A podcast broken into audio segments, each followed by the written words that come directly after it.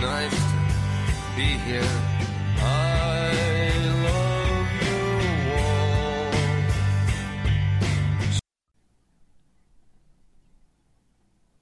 Hello and welcome to the Scannain Podcast, your weekly look at the world of film news, Irish International. I'm your host, Darren and Joining me are. Luke. Jay. Grace. So we're going to talk about what we normally talk about. We're going to talk about the top 10, the new releases, and the week in film news. But let's start with what we normally do. So what have you watched since last we talked, Luke? Um, well, a couple of things that I've watched recently, I think they're they're not kind of top ten material, unfortunately. But Alas. I think a couple of, of us of us have seen them, so I might kind of Yeah. hold off on those. That's uh, always be my maybe. Have people Yep. Yes. and Booksmart. as I'm well. the only one that hasn't seen Nova's Be My Baby. God damn it. Well, we'll, You're we'll, also we'll the get only one to who hasn't seen Booksmart now. it. God Um, damn it. but kind of other other stuff. You're still cool, I've Jay. been- Thanks, thanks, Nah, not not till you see him. thanks, thanks. Appreciate that. Keep me humble. yes. Um, but yeah, no, other stuff I've seen recently. Um, I saw Cam finally um, on Netflix. The I like that. the Cam Girl horror movie. Oh, okay, yeah, yes. Um, Which is great. Yeah, I thought uh, you said Cam as in Yeah, same, yeah. I was like Cam. Cam I'm trying to Cam. trying to Sorry. park was my memory. was not Cam. I knew Uh, where you were watching at. it. It's it's very good, uh, isn't it? Yeah, yeah, Yeah. it's really really good. Um, it has a way of of keeping that that tension that it establishes very early on, like from the first scene, and kind of maintaining that same level uh, of of kind of dread all the way through without having to push it too far Yeah. or kind of go too too crazy a place Yeah. because Yeah. you're kind of you're watching it and you're kind of waiting for when is the kind of penny going to drop when are they going to start telling me what's going on and kind of Yeah. because I don't really want to know because the The horror is more existential to a certain yeah extent, and the- metaphorical and, the, abstract. The idea is that it's it's gone through of identity and the personas that people construct for themselves, both specifically within that kind of sex work and just Generally, in general. And the internet and the Yeah. way that we Yeah. do that. That's all coming across clearly enough that it doesn't need to be said. We don't need the ancient Babylon- Babylonian myths. Tell us. Yeah, yeah, Segment. or you know, it doesn't need to go to a kind of a. If you look back Funnily at, enough, I did watch Sinister last week. There you go.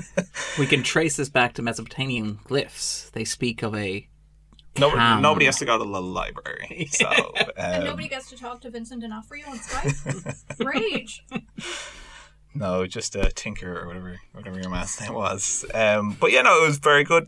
Kind of darkly funny in, in, in, in moments, which which I, I, I appreciated. Um, and like Madeline Brewer is fantastic in it. Yeah, she's great. Um, yeah. again, grounds the whole thing from from very early on, and kind of puts you in that place of dread with her, which for a horror movie to do it's not easy, but when when they when they pull it off, that that's al- that's always great. Um, yeah, really good stuff. Um, wh- uh, and I also watched the the Craft for the first time recently. Oh, The first time? yeah, yeah, Oh taking us back to those heady days of '96. ninety six. 96. Uh, and yeah, that's also. I was actually I, I, I kind of thought that I would like it. I really really liked it. I was actually very pleasantly surprised. Um, It feels like a film that's much more of today. yeah, the time it was and I think that it is getting a remake soon. I, I think there That is is something in completely but development, yes. but you can kind of understand why. Um, as long as they don't kind of do a Heather's remake on it, that Oh, God. I think that that'd be kind of interesting. But this is this is enough on its own. It's it, it's really good. Um, kind of, it's just as a t- kind of teen, 90s teen movie. It's kind of up there with, with the, the, the best examples of, of, that genre before you even get into the kind of horror elements of it. In the way that it explores the dynamics between this this kind of group of girls. Like it's you know it's a Wiccan coven, but it's also a group of friends, and the, Yeah. kind of the politics of that and all that is kind of they work through that quite well, uh, particularly in the film's first half. Then you get into the kind of more special effects laden stuff in the second half. But yeah, really good. And considering that this came out in, as you say, 1996, and you know the the the TV series of Buffy the Vampire Slayer is the year after. Yeah. And I know that that was you know its own its own movie in that years ago, but just the influence of this, I think, on that is really understated. Yeah. The kind of just in the terms of the look, that kind of those Spanish mansions, that kind of Yeah. California Los Angeles sort style of, of, yeah. it, and in terms of in Buffy, the kind of day to day, again, high school dynamics and and plotting and the, kind The of- mundanity almost Yeah. of the. lots of that coming from this because you know Joss Whedon will talk until the cows come home about how he came up with Buffy and the girl in the alleyway and all that. But in terms of the actual practical, what that show Mechanics was, of a lot of that comes from this. And when you look at that show's influence, you Yeah. trace it back to this. You know, it, it really is kind of an underseen uh, thing. I wish I had seen it years ago. It was very good. Also, Charmed. The theme song for Charmed plays in the middle of this, There you go. which I love. Um, and This was around the time mid '90s where Wicca was having a moment, if I remember correctly, culturally speaking. So you had Charmed, you had that, you had even things like the uh, the Wiccan Council America praising the X Files episode about Wicca, of all things as well. Uh, yeah, I think one of, one of the actresses I was reading on Wikipedia actually was into all the, the, the Oh. Wiccan stuff at the time. Uh, I think so. Yeah, goes through good stuff. '90s nostalgia. Um, I saw at the IFI as well. Uh, Float like a butterfly. Oh, Carmel Um, Winters. Yes, which is doing really well actually. I think it's it's kind of four. I mean, it's got to be four or five weeks, now, into it. Yeah. which is is, is good great to to see. see, yeah. Um, and I liked it. Um, I wouldn't be overly mad about it. Like, I mean, Winters, her direction of this is is quite good, and just in terms of its approach, the way that it actually shows travelers stories and their you know their, their the day to day stuff almost yeah to a certain extent. Like again, it's it's the, the section in the middle where they just like wander, um, and you get that real almost slice of life or what it, what it Yeah. must be like. and it, particularly in the, the the first act, Yeah. that all comes Oh, the community, yeah. well. Yeah, just the kind of community stuff and like Coop, Hazel Coop. I I, I, think- I'm yeah. constantly pronouncing people's names wrong on this podcast, so I, I, I give up. But You're not the only one. Doupe, You really rather. are not. uh, Um, the only one. she is really good in this. Um, just by giving her her character that kind of, uh, f- you know, everyday frustration of not being able to be what she wants as you know as a woman or, and as a traveler, and that kind of comes through really well. And when Winters is focusing in on that, Yeah. It's not very artfully as well. Like again, it, it's something that's very easy to reduce to a cliche, but I think how the film handles it is particularly effective. yeah. Um, The way it communicates through looks and glances, and yes, even like little things like a trace of blood here or there, that sort of thing. yeah, I just the kind of the story beat of the deadbeat drunken dad, Yeah. that kind of thing. We've seen a lot of times before, especially in Irish films, and it kind of uh, once you get into that kind of episodic uh, on the road kind of part of the story, it kind of takes over a little bit in a way that I found frustrating. Um, because when you're looking at how you know, you know the, the, the, the, title of the film and that kind of connection to Muhammad Ali and where uh, her character is How much of the film is drawn that, from that? yeah. that connection. It's coming because from it's based around. Uh, well, I'd say based around is, is an exaggeration, but it's it's anchored in uh, Ali's visit to Ireland, even though it's not a direct correlation, but it's very much yes, informs a lot of what's happening. You see how she and, and other uh, other travelers in the film they, they kind of they have that connection with Ali, which comes from Ali's self worth, yeah, which was dra- it's Roddy you know, Lawler has that great line where he's explaining, and- yeah, yeah, uh, that almost commitments line, except it kind of Yeah. plays a little bit better in context. Um, and if it was more focused on her character finding that same thing through her, you know, uh, love of boxing and that, uh, that would have been. I would have liked that. The stuff with the dad, as I say, it just kind of ended up I, eating up a lot of the runtime, and then you end up in this place at the end. Yes. This very tonally muddled kind of climax. and and it's it's almost obligatory. It's it's and it's Yeah. forced. It doesn't feel like a lot of the what I liked about the film was the naturalistic element of it, and it feels like you've taken that, but you've grafted on the rhythms and structures of a traditional sporting movie. Uh, particularly at the climax when it becomes very obvious. And you the have point where- kind of explicitly stating, if you can do this, then that means this. Yeah. And it's like, well, we actually left that behind yeah, that- we haven't been focused on that for a very long time. But it, it it's good. It, was- it, you know. No, the performances are great, uh, and I mean, you know, whatever about the drunken Irish father being a stereotype, uh, particularly for the, the gritty Irish drama, I think the performance was actually quite good there as well. And yeah, Doupe is Doupe is amazing. She's one to watch. Yes. And then the other big one for me that I've seen recently is uh, Birds of Passage. This It's is a Colombian the film, isn't? Colombian, uh, this is Ciro Guerra, um, who directed Embrace of the Serpent. Oh, It's Guerra and um, Cristina Gallego, who was the she has produced uh, his other films and co-directs this. And yeah, this is really really good. Um, like I loved Embrace of the Serpent. That was kind of one of my top films of 2016 at the time, particularly for the way that it tells Indigenous people's stories.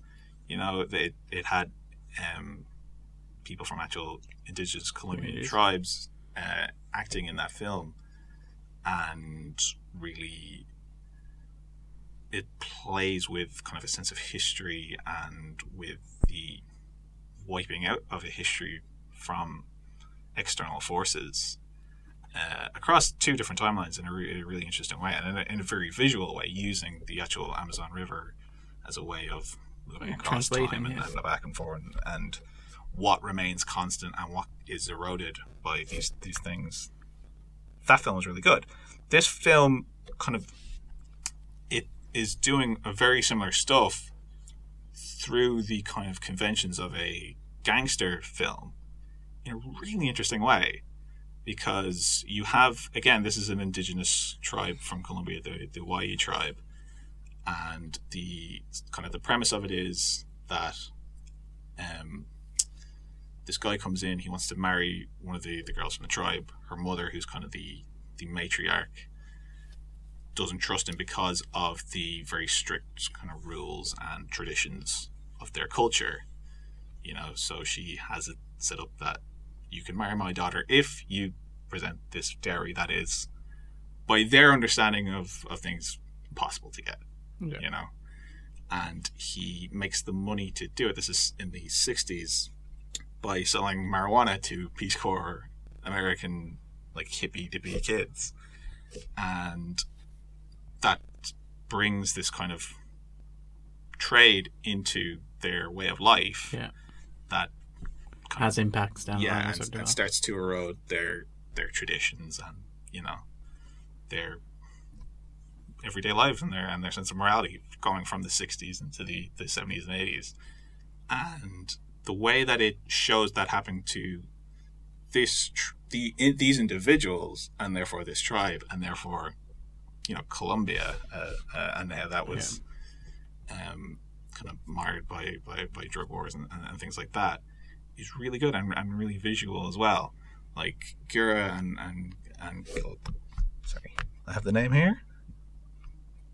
Guerra and Gallego will do really interesting things. Like they'll show you standard gangster movie visuals, like the gaudy mansion, but it's set against the backdrop of a you know flat, plain Colombian barren desert, and you know, uh, and you know it's completely empty on the inside.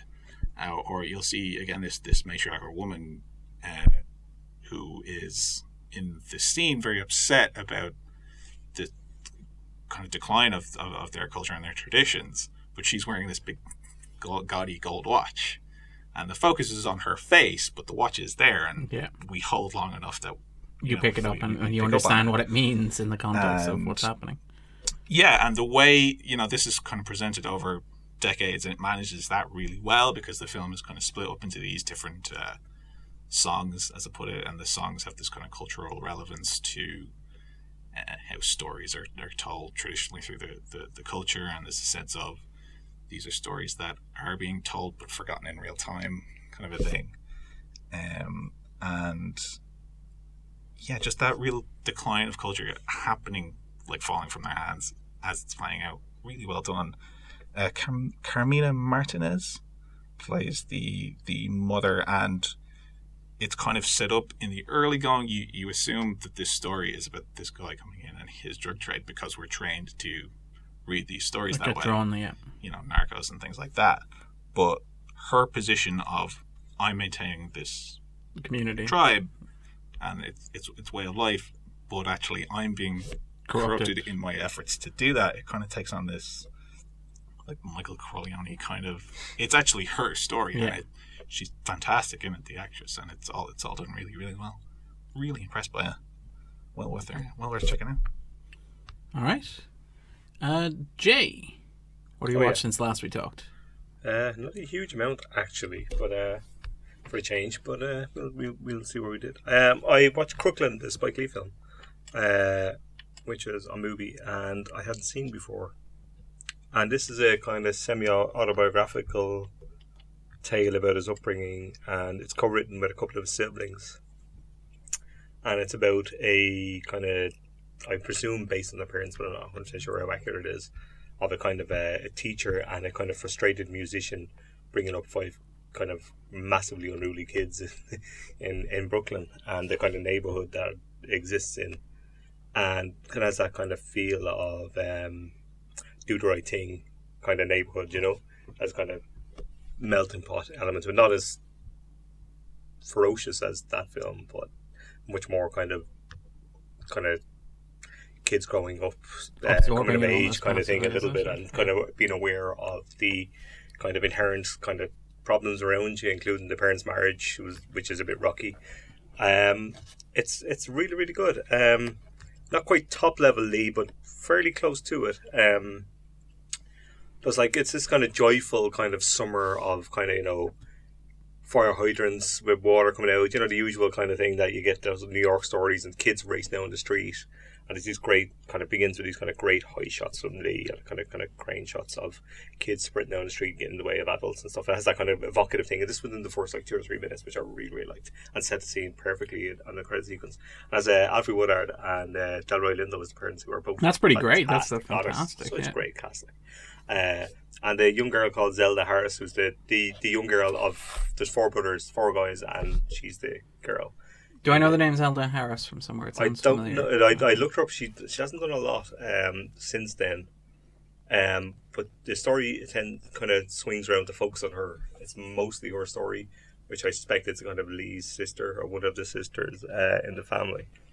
And it, it, it's really good. It's quite affecting. There's um, and the great thing is the way uh, Lee is that that kind of that I've been saying for long time. It's kind of slightly underappreciated how much of a technically skilled director he is in amongst the kind of angry kind of political films that he makes of how well he works the camera. and yeah, it tends to get a bit he's- lost. he's- like. yeah, it does a little bit. Because when like- you're talking about Lee, you're you're inevitably going to end up talking about about like, race and kind of politics and all the usual Yeah. kind of things, but like he's a technically master and of a filmmaker. incredibly versed in film history and Yeah. all this. And it's this great sequence where the young girl gets kind of bumped down to south to the aunt and uncle's house to kind of have a different experience for a month.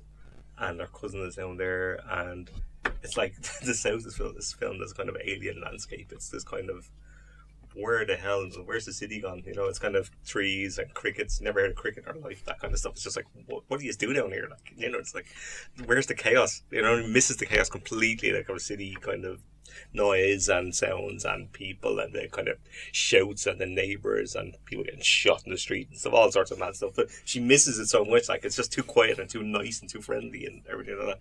I really like that. The soundtrack is absolutely glorious. Some absolutely beautiful standards, kind of uh, great songs. I some which I didn't really know before, and some that are kind of famous. Um, but absolutely glorious and really perfectly pitched in terms of the, the at the moments that are used in the film. It's a the only thing I'd say that kind of to negative sense a little bit is that's a little disjointed in the second half. Um, it kind of the story kind of focuses a little bit on a couple of certain things that kind of just throws the story out. Then the kind of natural feel in the first half kind of dissipates a little bit, which is unfortunate to some degree, but probably inevitable given what they were kind of aiming for. Um, but I really liked it, lots to recommend, and it's one of the kind of kind of what you call Lee's standard films, which are pretty good, like and pretty much And better than a lot of people's and, so, yeah, yeah, and kind of It's- it's forgotten because they're, they're sort of yeah, and because he's, made a lot as well. Like he's kind of he's pretty kind of fast filmmaker. He, he's knocked out a lot of films over the years. Like and a lot some of them get lost in the shuffle. And I'm guilty of as much as anybody. I've missed quite a few of his, and I'll keep meaning to go back and catch them. So it was great. It was very welcome to catch up on uh, this, and uh, absolutely recommend it. Um, another one I caught up with was uh, Caramel, which uh, Ronan has talked about uh, a few weeks ago, I think, um, or maybe a couple of months ago actually. Uh, it's one of the films from um, Nadine Labaki who made uh, Capernaum, which is in my top five of the year. And Yeah. this is an area of film horrors, and I know he's a huge fan, and uh, he's right to be a huge fan because it's pretty goddamn great. Um, it's the story of a kind of a beauty salon in Beirut and the lives of kind of five women that kind of either work in it or frequent it or used to work in it and that kind of intersectional area of their lives where this is the kind of home base I guess as a kind of thing. It's somewhere they always return to to get advice to try help themselves out to kind of cry to whatever they need to do. Um, and it's this kind of really sensual story of kind of love and kind of defeat and sadness and joy. It's just this. It's just it, there's no real plot to speak of as such. The kind of scenes just kind of uh, flow really nicely. It's really beautifully and subtly edited to kind of let the film just kind of take you along, which I really appreciate because there's certain films where you know you, you the need to punctuate sometimes can throw you out of a film. Uh, this this is not uh, this kind of really rhythmic, really perfectly pitched kind of film, and the cast are fantastic. Um, it's kind of one of those films you can almost swoon on occasions because the, the scenes are so pitched just well and moments are done so brilliantly. And like i don't really want to say too much about the actual kind of what happens uh, because it's one of those films you just kind of want to wander into and kind of enjoy. And it's as much of a tribute to beirut as well than and the people that kind of stoically get go about their business. Particularly women in terms of a society where they're not exactly they're certainly not equal and they're certainly kind of you know questioned as to what they're up to. And you know are you in a relationship? Are you married? Is, is a kind of repeat question you know because that's you know that's the ultimate kind of if you're married you're okay you can do wherever. But if you're not married then you're one Watch out, and yeah. you know and it's you could be in serious trouble. And uh, she makes this point without hammering the head hammer over the head over and over. It's it's it's really really good. Uh, Ron did not understand it. I really really liked it. And So absolutely you're quite sweet on caramel then. indeed thank you Darren uh, Just gotta put a button on it. It's okay they're the good ones uh, we have Oh. probably a whole 20 minutes into recording and he hasn't said one yet. I know, yeah, right? That's probably a record. I, I, I'm, I'm thinking It's totes allowed. it is. Uh, I caught up another Josephine Decker film who made uh, Madeline's Madeline, which I'm a huge fan of. Uh, this one's called Butter on the Latch, which is one of her earlier films from like 2013. Um, it's about two women who kind of are friends, and it starts off in this kind of really frazzled style where one of them is ringing the other, and she's in some house and she doesn't know where she is, and the other one gets really frantic, worried, like get out of the house, kind of that kind of thing. So it starts off this kind of real kind of tense and anxious, kind of horror, jittery kind of feeling to it, and then it kind of film kind of moves on slightly, and you end up where the two of them meet at this kind of folk festival. Like you know, folk festivals are never a good idea. Like we've seen enough horror films to know that you should. does it end up as a folk horror, Jay? Yeah, a little bit. It- There's certainly trace elements of it here, um, and there's there's moments where it kind of reminds me of something like uh, the Blair Witch Project, weirdly, and just and it's not in tone; it's more in look. Every so often, it catches a certain. Oh, it has a sort of VHS sort of quality to it. It- it's not. uh, It's more the, the kind of positioning of bodies and Oh, okay. angles where you see things from perspectives and stuff like that. Okay. That makes you kind of question what you're looking at and things around that. Um, and it's not it's not a horror in any sense of that. It's kind of about the horror of kind of awkward friendship more than anything else, where you love somebody but you also want to punch them. you know, it's Why are you looking across the table when you say that, Jay? I don't know what you mean, Darren. Uh, There's so many people like this. uh, but there are, and the, the two women are kind of constantly apologizing to each other. It's like, you know, if they disagree, you know, I'm sorry, but like I don't mean it to be that way. And this kind of retraction, move forward, retraction, move forward thing, which are really, it's really fascinating in that regard. Is there any Uh, scene where they get drunk and just yell at each other? Well, there's interesting. There's a couple of comes scenes where one of them has like uh, drinks this kind of it because it's a Balkan festival, so it's this this, this kind of fuck knows what proof alcohol gets brought out, and one of them starts it's like some sort of plum brandy that looks lethal, and one of them starts drinking it, and then she kind of wants to hang out with this guy, and other friend is kind of paranoid about this. So it has this oh, kind of this really takes me back. yeah, indeed. Me too. And many times I've been drinking plum brandy and hanging out with guys. But uh it's it's into like it should be better than it is. And it, like it's not bad by any means. It's it's very decent. But it's it it's it if you watch any Decker films, and I've kind of watched this my fourth one, I think. Her films are quite abstract and quite fractured, and the narratives are quite fractured. This how it's shot, it's quite kind of busy, and and it, it, it works for a lot of time.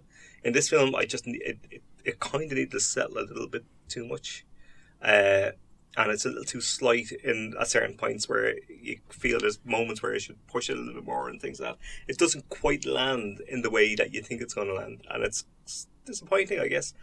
Uh, the editing is great, the performances are great, but it was one of those things that 20 minutes in, I thought I'm going to really, really love this. And at the end, I was kind of slightly disappointed because I didn't. It didn't click in that But it, way. it's fascinating and really interesting as a directorial kind of uh, showcase because the, the filmmaker really knows what kind of story she wants to tell. And I think her, her stories and her films don't quite have big audiences because they're very idiosyncratic. Well, to be fair, Madeline's Madeline looks like it's going to be a slow burning break. no, it is. I mean, it's an art house kind of. and it's done very well. And I mean, I mean, like relatively speaking, for Oh, yeah, I mean, like, it's yeah. it's it's well known and Yeah. it's critically acclaimed, yeah. But it hasn't translated beyond that. in Well, I mean, it's on, real terms. it only released in Irish cinemas three weeks ago. Yeah, like I mean, you I know. saw it in Galway last year. Yeah, I and know, It was and out a I- year before that. I think, and uh, I, I was getting screeners two weeks, two years before that. But I Yeah, mean, yeah, it's like I mean, I- when I- you talk about the rollout, it's Oh, no, I think it's still ongoing. Yeah, but it's on Did MUBI. it come out here? It came out It here about very two weeks briefly. ago, two or Uh, three weeks ago. Yeah, and it was on MUBI as well the same time. it was uh, yes.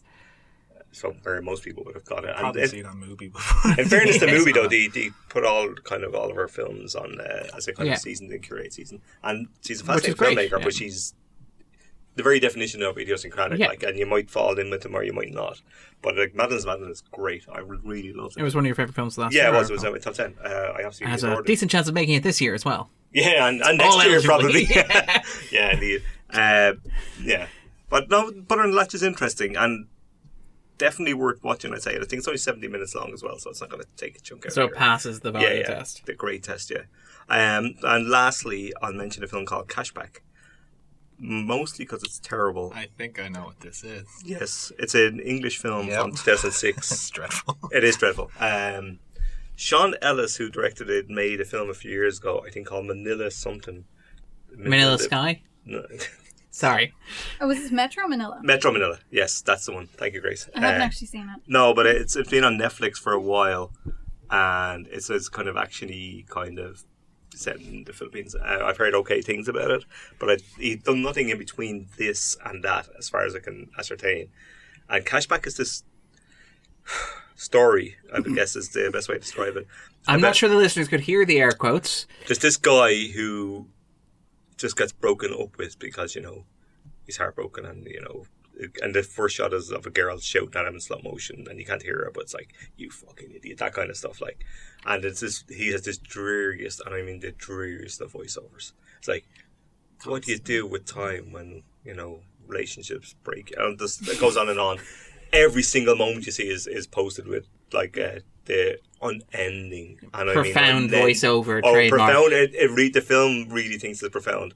So what happens is he, he once he breaks up with somebody, he doesn't sleep. He's a student and he, he can't sleep. So he's been he's been awake for a week and he's kind of out of it a little bit. So he kind of stumbles into this supermarket uh, at like midnight or whatever, and they're looking happily. They're looking for somebody to do work in a night shift. It's like, well, you know, I might as well use my time because it's all about time and the movement of time, don't you know? Just in case you don't get that, because he'll tell you again. Uh, so he's like, I might as well get paid and do it. So at that point, then he has this kind of idea that he can freeze time. Now, I've seen enough Twilight, that's Twilight Zone episodes. I know you can freeze time in movies and all that. That's grand. I've no issue with that. Right. He's an art student, right? Does So, he have know- more than one set of God. glasses? Also, I'm initially suspicious of any art students because they're arseholes, right? Does But he have glass in his glasses? no, what he does do is because he's so in love with the female form. You ready? Yeah, no. No. Oh, Oh, yeah. no. Jesus, oh Mary no. Holy He strips women off in the supermarket Oh, when they're no. frozen to to draw them. But he's What? just Does Oh, he, yes. Does he draw them like his French girls? Yeah, but he draws just them. so because- in awe but he's artist. He's an artist. He's not a creep. Yeah. So it's, It's not awful. pervy. No, no, no. What? Yes, right. Those were air What? quotes, by the way, in front of pervy. Just so we're clear. It's like, uh, you know, I'm the female form is extraordinary. I don't even, and he, I think even kind of a reference like that. He doesn't, he doesn't see anything sexual in this. It's, it's, even though it's filmed in such a way that all the women they are, you know, perfectly formed goddesses. You know what I mean? Like, so they're all kind of frozen in this kind of It's, it's so Listeners can't see, Yeah. but Jay, Jay's painting quite a picture. Yeah, thank you. Um, he is the can't see, but we dullest can. fuck I've seen as a lead in the film. He's the dreariest As well as wet being a sack. pervert. And rather being a pervert and an art student. It's very workman smoking area. The Yes, whole thing. it's it's a yes, it's a that's a That's workman going smoking area the movie. with The time we Yeah, were talking about Damo and Ivor, and I was like, News Talk the movie. yeah, yeah. Niche So- Dublin references. But this, the, like, he's he's dull and he's creepy. He's the worst voiceover, and yes, somehow we're supposed to identify with him as the hero, right? And You mean you don't have a dull, creepy voiceover in your head, Jay? Uh, I wouldn't say it's creepy. I wouldn't not say it's dull. we all have dull voiceovers linked to a Do you think this person watched Maniac and was like, I could do that? This was 2006, so like and remove all evidence of taste. that they really layer on the misogyny in the sense that like he thinks he's like the film thinks he's God's gift. In fairness, the film kind of has him on a pedestal. There's a, a girl who works in a supermarket checkout who he fancies, so of course she falls in love with him. Does this? Do you remember the scene? Did anybody see what's the the Cecelia Ahern book that became a movie with Hilary Swank? Oh, and uh. Gerard Butler. Yeah, P.S. I love you. Yes. Do you remember the Oh, sorry. scene where she discovers that she can design shoes, and five minute montage later she's shoes in all the high street shops in New York, right? Do you remember that scene? It was great. It was ridiculous, but it was. It's like what? She's got shoes in the kind of Fifth Avenue shops twenty minutes later. But anyway, right? You don't right? choose your passion, Jay. Right. In That's this film, right? This film is amazing, right? He, he's drawn all his pictures of his creepy, kind of voyeuristic ways. He's all his pictures of women. And then a lot of pictures of the girl in the supermarket that he's in love with because he froze time and drew, those pictures of her. Of you don't see her naked. It's inferred that he might have done it, but a lot of them are headshots, so to speak, right?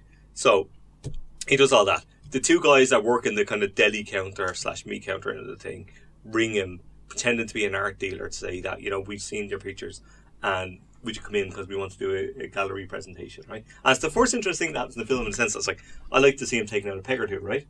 It's great. So A come in on whole Monday, peg. put him in Yeah. and throw him and wherever. you can put your double G on that if you want. But uh, Whoa. Um, okay. but so he, he's like on Monday morning, come in and we'll uh, we'll talk to you in the gallery, right? You're thinking, little fucker might get his come up, and it's great. I'm actually kind of look forward to this. It's the first thing that's happened. I enjoy because two lads get off the phone and start laughing and high five, which I was got it. I'm with those guys. I, I want to be one of those guys, right? It's great. He turns up at the gallery and it's Jared Harris at the gallery, pre-fame Jared Harris uh, thing at the gallery, and he's like, But was he still Richard Harris's son? "Was he though? Who knew?" Yeah, who knew? But uh, he turns up at the gallery and he's like, I I have an appointment with whatever his name is. It's like, yeah, that's me. He's like, I have to show him my work. And he's like, You haven't got an appointment with me, son. I don't know who you are. It's like, Oh, somebody must have played a trick on me. He's like, Well, you're here anyway. So let's have a look. He opens the thing, looks at three pictures, goes, you got any more of these? Cut More to pictures two of scenes tits? later. He's a full gallery. No, it's not the tits. It's just the face ones because you Oh, know God. that's the only ones. you can bring Tasteful. out. It's the tasteful ones. Two minutes later, he's a gallery pre opening, watershed. and he invites the girlfriend who saw him kissing his previous girlfriend, who used to be in the EastEnders, but I can't think of her name. Michelle Roy, would that be right? It's like this Oh. guy, yeah, Michelle Roy. Bionic- I Bionic- Bionic fuck- Yeah, yes, yes. It's like, and she she meets him at a party, has and she some and now she wants to like you know get back with him, even though she's stunning. He looks like this dweeb of a fucking guy, right? But anyway, he kisses her by accident because she kisses him. He doesn't kiss her. The other girl sees and she storms out, so he sends her an invite to the gallery. She comes to the gallery. He's standing in the gallery being all, look at all my pictures and draw a picture of her. So instead of running a mile like you would of all the pictures of you, she go, oh, you really love me. And then somebody comes over to him and is like, I'm from a New York gallery. Well, have you got any more? Because I'd be interested in having you. New York. It's like, would you fucking stop? For the love of God. It's so cathartic. It's the worst, worst. I, ha- I haven't watched the film, but I feel it's like I, rep- it's uh, Guys, beyond guys, reprehensible. like male characters It's a can't be wank Gary fest. Stews or, or Mary Sue's. Like yeah. this men is never this is write exactly that kind this. of crap. This is exactly men this. never write self-insert fucking bollocks. This is and torture masturbatory us shite of the highest. This is wish fulfillment creep zone territory. It's one of the worst ones I've ever seen. Who's It's responsible horrendous. for this? Sean Ellis. Shame on you. And the funny thing is, I went to Letterboxd and kind of went through. it. There are some. There's one particular review called Oh, the Five Star there- Masterpiece. It's like, FHM.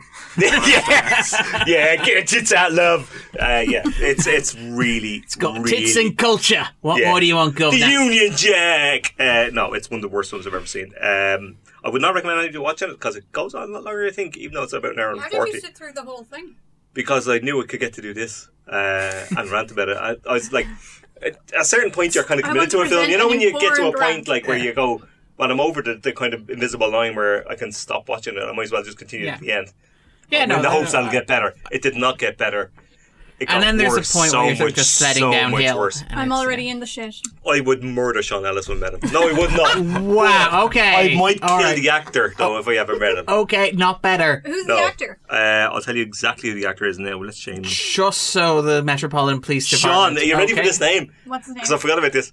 Sean, fnar fnar, Biggerstaff, bigger staff. He has done other stuff. He's in Witness Protection. He was in Harry Potter. He's, he was in one of the Harry Potters. Yeah. was, He he wasn't in like it was that porn EastEnders Harry or Potter. something. Yeah. Harry Potter and the Chamber of Secrets.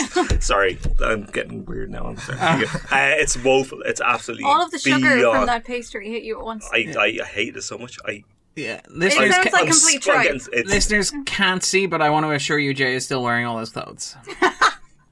Am I though, Darren? You can only see the top half. anyway, let's leave it. Put at your that. bigger Uh, staff away. Yes. God. Jesus, I knew there was going to be. As soon as I knew the actor's name, I was like, "Fucking Darren's got to put on bigger stuff." Well, of course he is. He's only human. All right. Right, I'm done. Jeez. So Grace, I don't has- know how I'm supposed to follow. yeah. Sorry, Grace. How how has Sorry, Grace. I, week I been? genuinely apologise. It's all right.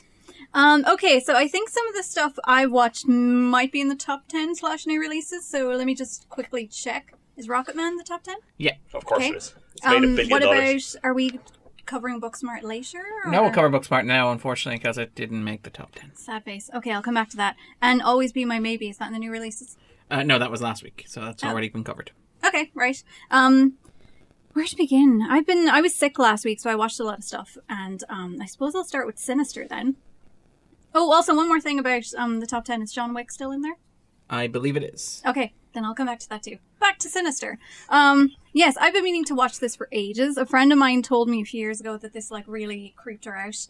More Me too. so. I, I'm a big Sinister fan. I know not everybody is, but I am. Oh, this is going to get interesting. no, no. I, No, I- I can I've tell had this enough is people kind of- tell me that they don't particularly like it to kind of. No, the, I'm the gas part is it's not bad, but it's like it's your textbook example of a horror film that just can't stick the landing, which is a horrific number of horror films, to be quite frank. Like it builds up this wonderful first hour or so of these kind of genuinely quite unsettling and in some ways quite disturbing um, bits of material and footage, and Ethan Hawke is this fantastic prick in it that Yes. you kind of feel strangely compelled to keep watching.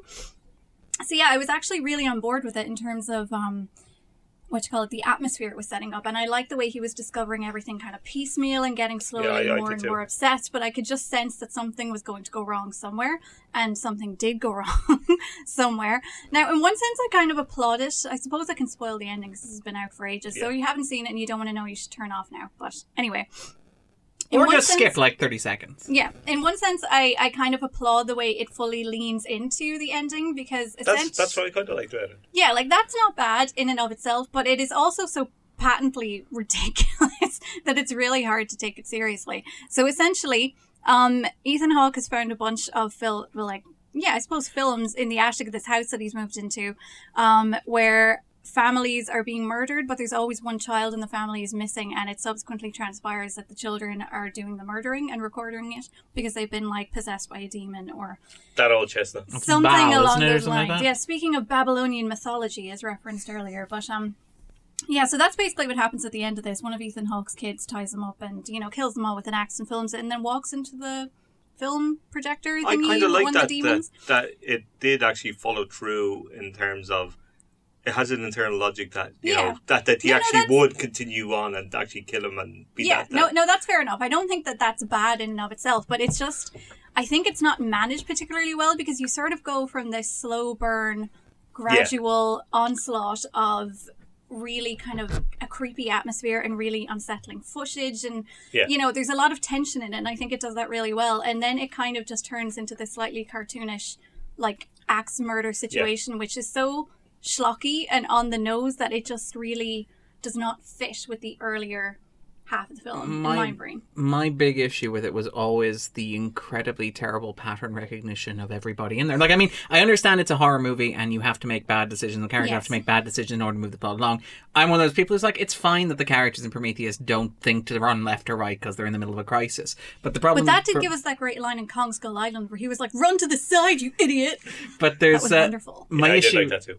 My issue with Sinister comes down to the fact that the characters have the entire fucking movie to figure out what the pattern is. Yeah. And I'm sitting there and they going, needed to be explained to them by like sheriff Yeah. or officer or whatever like- he's calling himself. yeah, how Where he's you- just like, oh, did you not notice? Yeah, how did you not notice that the film has not remained in the one place the whole time? Yeah. Like, what is the one linking factor between these families that all moved before getting brutally murdered? Yes. Like, yeah.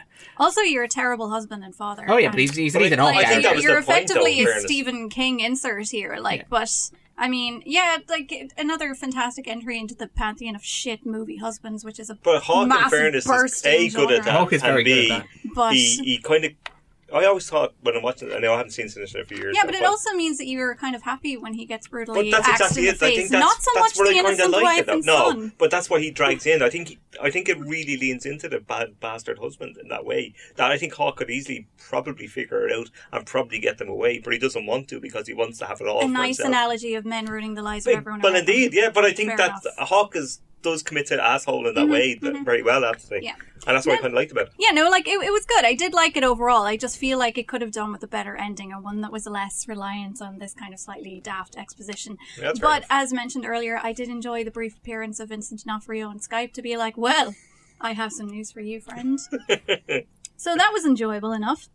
Um, what else did I watch that was a new watch? Oh, I watched The Ritual, another horror movie on Netflix, which was again going really, really well for the first, I'd say, one point until it falls acts, into the until folk it's like now I must explain everything Yeah, but to it, you. that's Yeah. always and it's also kind of about hidden trauma where Yeah. I'm overcoming that terrible thing that happened, and I just really hate that in horror movies. I don't mind it, and I tell I'll tell you why I, why I like Ritual more than slightly more than average Mm-hmm. is that it, I think it does pretty decent character work in the first act, in the sense that I kind of felt that that kind of you know the loss, the kind of thing that happens at the, in the first bit.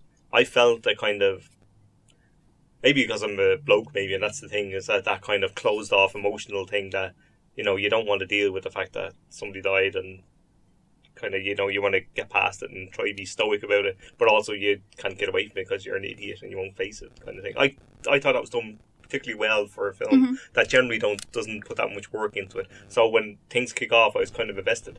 Now I don't think it pre- particularly lands it in that way, and I think you're absolutely mm-hmm. correct.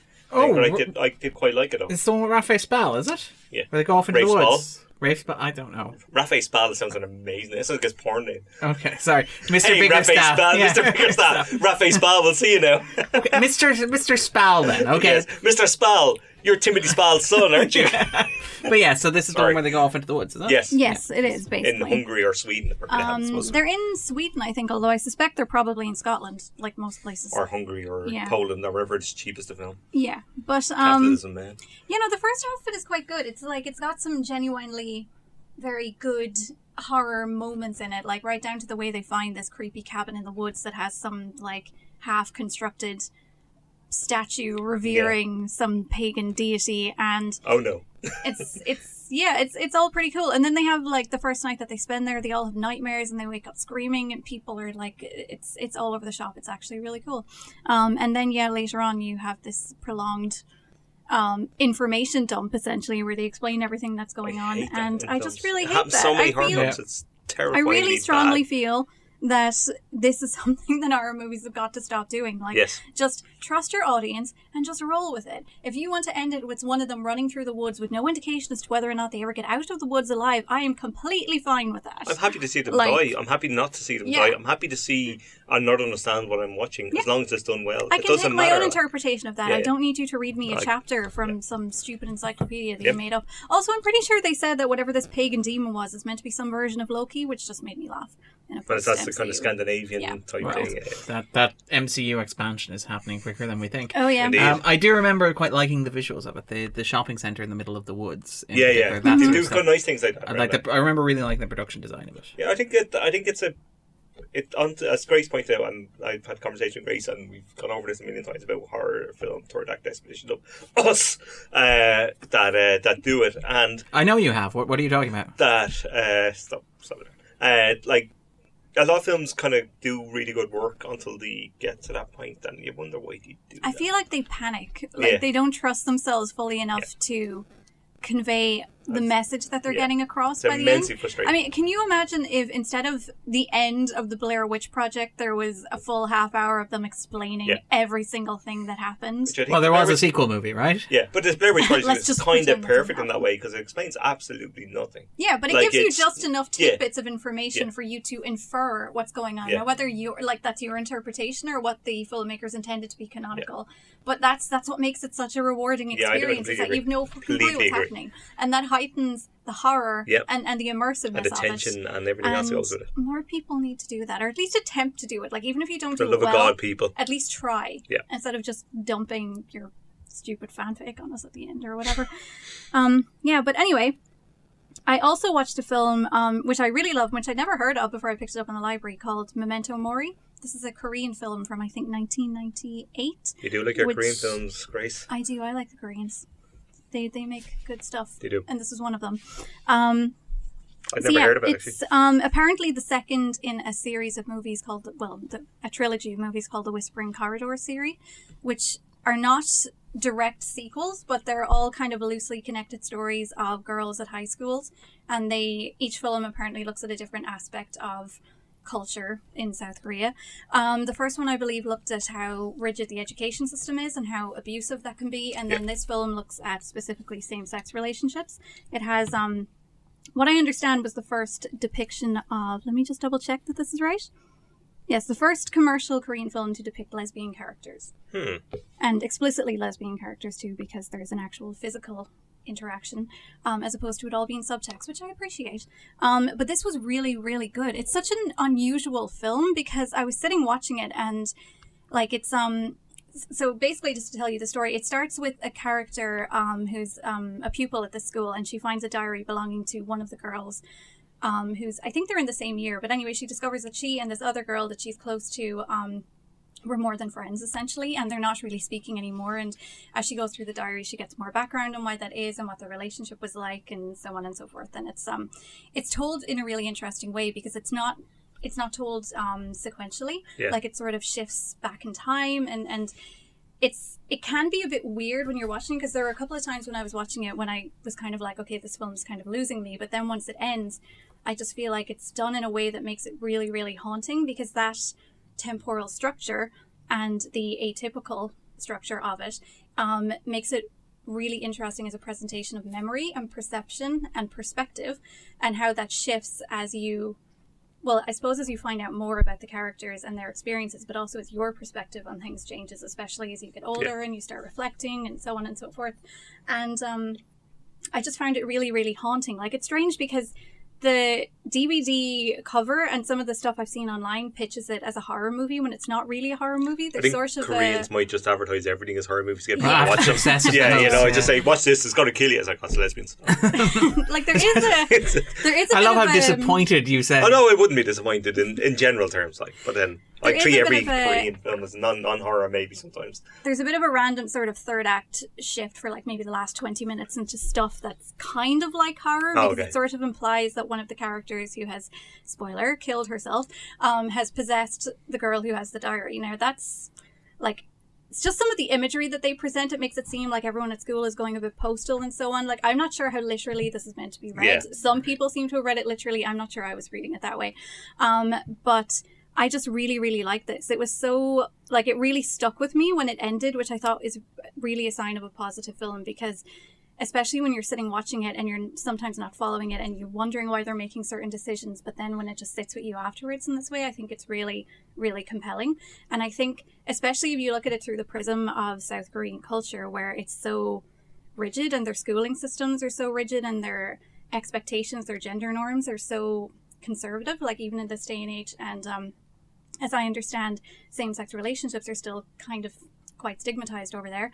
Um, it's really interesting to look at how the central relationship, the queer relationship between these two girls, it sort of is portrayed as a way of them finding a freedom that's separate from the social structures in the school, especially because the film really explicitly portrays other female characters as having really intense competitive friendships. Like it's not a it's not a kind of a relaxing, encouraging Yeah. friendship. It's it's very much sort of the, the type of friendship where you just like egg each other on and take the piss out of each other and you know it's it's just all very heightened and so on so the romantic relationship between them is portrayed as almost like an escape from that but then the fact that it ultimately doesn't work out is also a reflection on how maybe that's not always healthy like the friendship isn't always healthy this response to it isn't always healthy but like that makes it sound vaguely anti-lgbt which it's not. It's more just i think that reflects more on the way they're conditioned to look at these things and what they feel they need in order to succeed and how they internalize that sort of shame and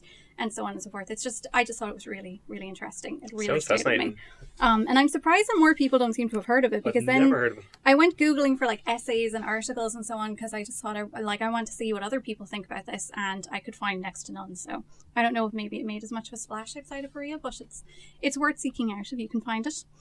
Um, and then we'll come back to some of these in the top ten, but I will say that I watched Always Be My Maybe, and I really liked it.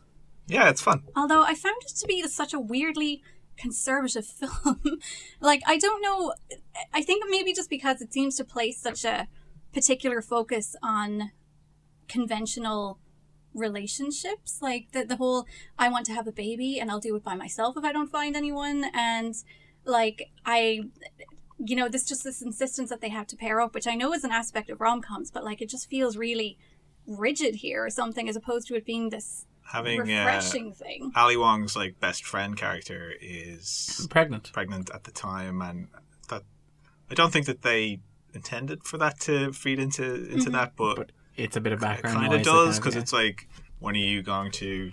Yeah, So, like that's how know. it came across to me, which I thought was kind of a shame. Now, now that could just be me, and obviously I read a lot of really positive responses to this, especially in terms of its level of representation of um, Asian American culture and specifically that kind of microcosm that exists within um, San Francisco and LA, uh, particularly San Francisco. Um, And and even though it's shot in Toronto, I think, isn't it?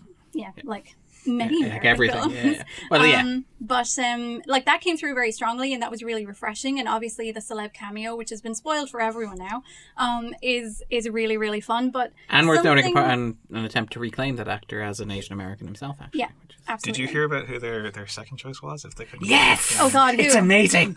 uh, Tony Leung. Oh, okay. I heard Uh, I heard Paul Giamatti. From In the Mood for Love. Yeah, Okay. Jesus. no, yeah, Tony Leung. Oh, uh, it was. well, I- that, I that would have that- made more sense. I believe that was in terms Ali of it Wong's second somebody who's choice. I think the, the other choice is Paul Giamatti, um, which I would have been much more on board with. I That think it's- sounds like a bad, weird choice. I would have loved. If, I mean, Keanu's great, but uh, Keanu's great, uh, yeah. Tony, you get that Nat King Cole needle job. That would have been great. Yeah.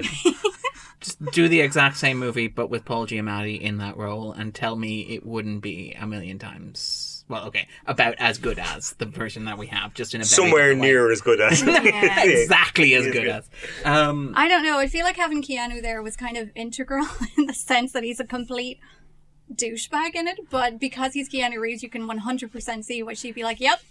Sign It's okay, Keanu. I wouldn't take that from anybody else, but because you're He's- Keanu, I'm gonna accept Yeah. it. He's so funny, and, and this was it was mhm. shot between sequences on John Wick 3 again I'm not sure how you can spoil John Wick 3 but there's like the film has him in New York for a bit and Morocco in another bit this was shot in like the three days that he had off before, between the end of the New York shoot at which point he flew off to Toronto to do this and then back over to Morocco to do the rest of John Wick 3 which is great Well, that's Toronto is his hometown. that's the. well, I mean, he uh, did go to was it Winnipeg to do Shakespeare in 1996. Of course did. Well, this is why he turned down Speed 2, which turned out to be a That's very good decision not the decision in reason why he turned down Speed 2. Um, the reason he turned down Speed 2 was because everything about Speed 2 Is was. tribe? Yeah. but Then uh, Yeah. the the director of this, and I think some of the other people involved, uh, worked fresh off the boat, isn't it? Uh, Don't trust the bee in Apartment Twenty Three. Yeah, okay. And James Van Der Beek is kind of a similar, like he plays himself, and he's Yeah. a arsehole Thief, kind of thing. Like, uh, yeah, very funny, and um, yeah, I I think. I, I yeah, I kind of picked up on some of the stuff that Grace was Mm-hmm. saying as well. Um, It just felt like the subtext was a bit weird.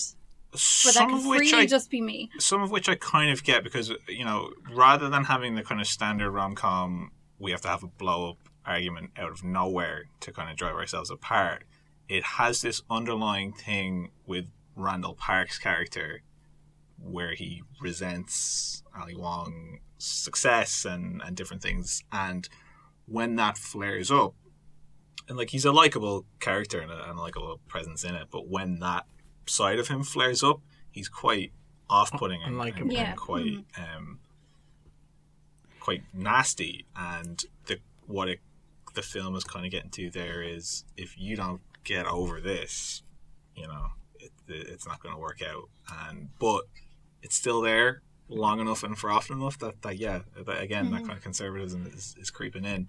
It's also kind of slightly hampered, I think, by the fact that Wong is a much better dramatic actor than Park is. Like he's very funny and he's got very good comedic timing, but I think there is a bit of a mismatch there. So again, when he's going to some of those places, the nuances of it aren't maybe coming out in a way that they could. Mhm. But it's still it's it's very enjoyable. And, I think my issue with it was that it felt like it was the standard model rom com that Netflix would give you before trying to upsell you on something like Crazy Rich Asians or um, even Late Night this week or you know that sort of stuff. We've had like a really good run of rom coms, and this Yeah, is but, but even in a post like um, Set Set, It Up. Up, and To Yeah. All the Boys I've Loved Before World, which were Yeah. are fairly conventional but in terms of their well. structure, Yeah. but they do something very refreshing. And I think it seemed like coming off the back of films like that, where the affection for their characters is so tangible. This film just felt like it had such a weird relationship with the characters and where they were in their lives and it, and what they should be doing with their lives, and that just I don't know. It, it just it, I found it a little bit off putting because I was enjoying this, but I couldn't engage with it as much as I would have liked because I find myself going, "Why is this happening? This feels like a weird commentary on conventional relationships in this day and age," and that just yeah, I don't know. It just kind of took me out of it, but I did enjoy it, so I can say that. And then because I've been talking for 500 years, I will just mention that I saw Booksmart and I really liked Booksmart. And, Booksmart's great. and yeah, this is- Bookmaster this great. great. Um, uh, like it's it's it's it's very funny, but it also has that kind of tint of, of kind of melancholy to it that, that I really appreciated. Uh, not just in the, the, the main two characters and that kind of school is ending and we're, we're drifting apart kind of thing, but in all of the characters that it introduces in kind of a way that you think is or is set up to be dismissive and then kind of shades them out more like Billie Lourd, who is amazingly good at this. Uh, but you kind of you're like, yeah, okay, it's it's kind of a all out kind of balls to the wall, ridiculous kind of character, and then you have Almost developing the sort of like pathos. yeah, yeah. I mm-hmm. thought that, that was really well done. There's an incredible empathy through it, which is, Yes. is remarkable. Yeah. I think, which elevates it above many its- of its contemporaries. Is that it's this understanding again? Maybe it's you know the, the whole point of it is this idea of coming of age and realizing that as a kid you don't have to be this one thing. You can party hard and get good grades, and the people who party hard don't necessarily get bad grades. You know, That's a good lesson to come to in high school, not when Yeah. you're like 25, like Yeah. some of us. um, I don't know what you mean. but but like yeah.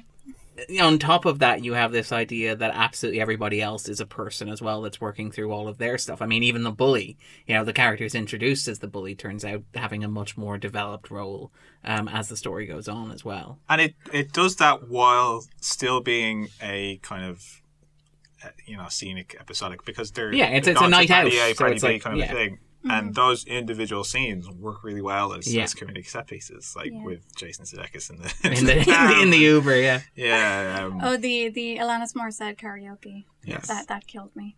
But um, I think what I would be intrigued to hear from people who are actually high school age what they think of this movie Because I'll let you know when I see it, Chris. the only thing that stood out to me was I was like, this feels like a very rosy, like right down to the way it has this sort of nostal- nostalgic, vaguely orangey hue going through it. I'm like, it feels very much like somebody looking back in a wishful way at what the end of their high school experience You- would I have mean, been we- like and and like it has that sort of fantastical element to it and i'm kind of like i wonder if like if you were i don't know 17 18 watching this today would you be like this is a pile of tripe or would you love it Well, this is one of the conversations that we've had in the podcast before, where everybody except me apparently had a really crappy secondary school experience, and I'm like, But yeah, this is pretty. Not crap. not I would say f- flatly Middling underwhelming. for me. okay. And I, Underwhelming and at times, yes, crap. All right. it- I mean, but- it's not like I peaked or anything, but it's it's. But I mean, you know, it Didn't wasn't. you, Darren? well, I mean, I, yeah. yeah, the big game.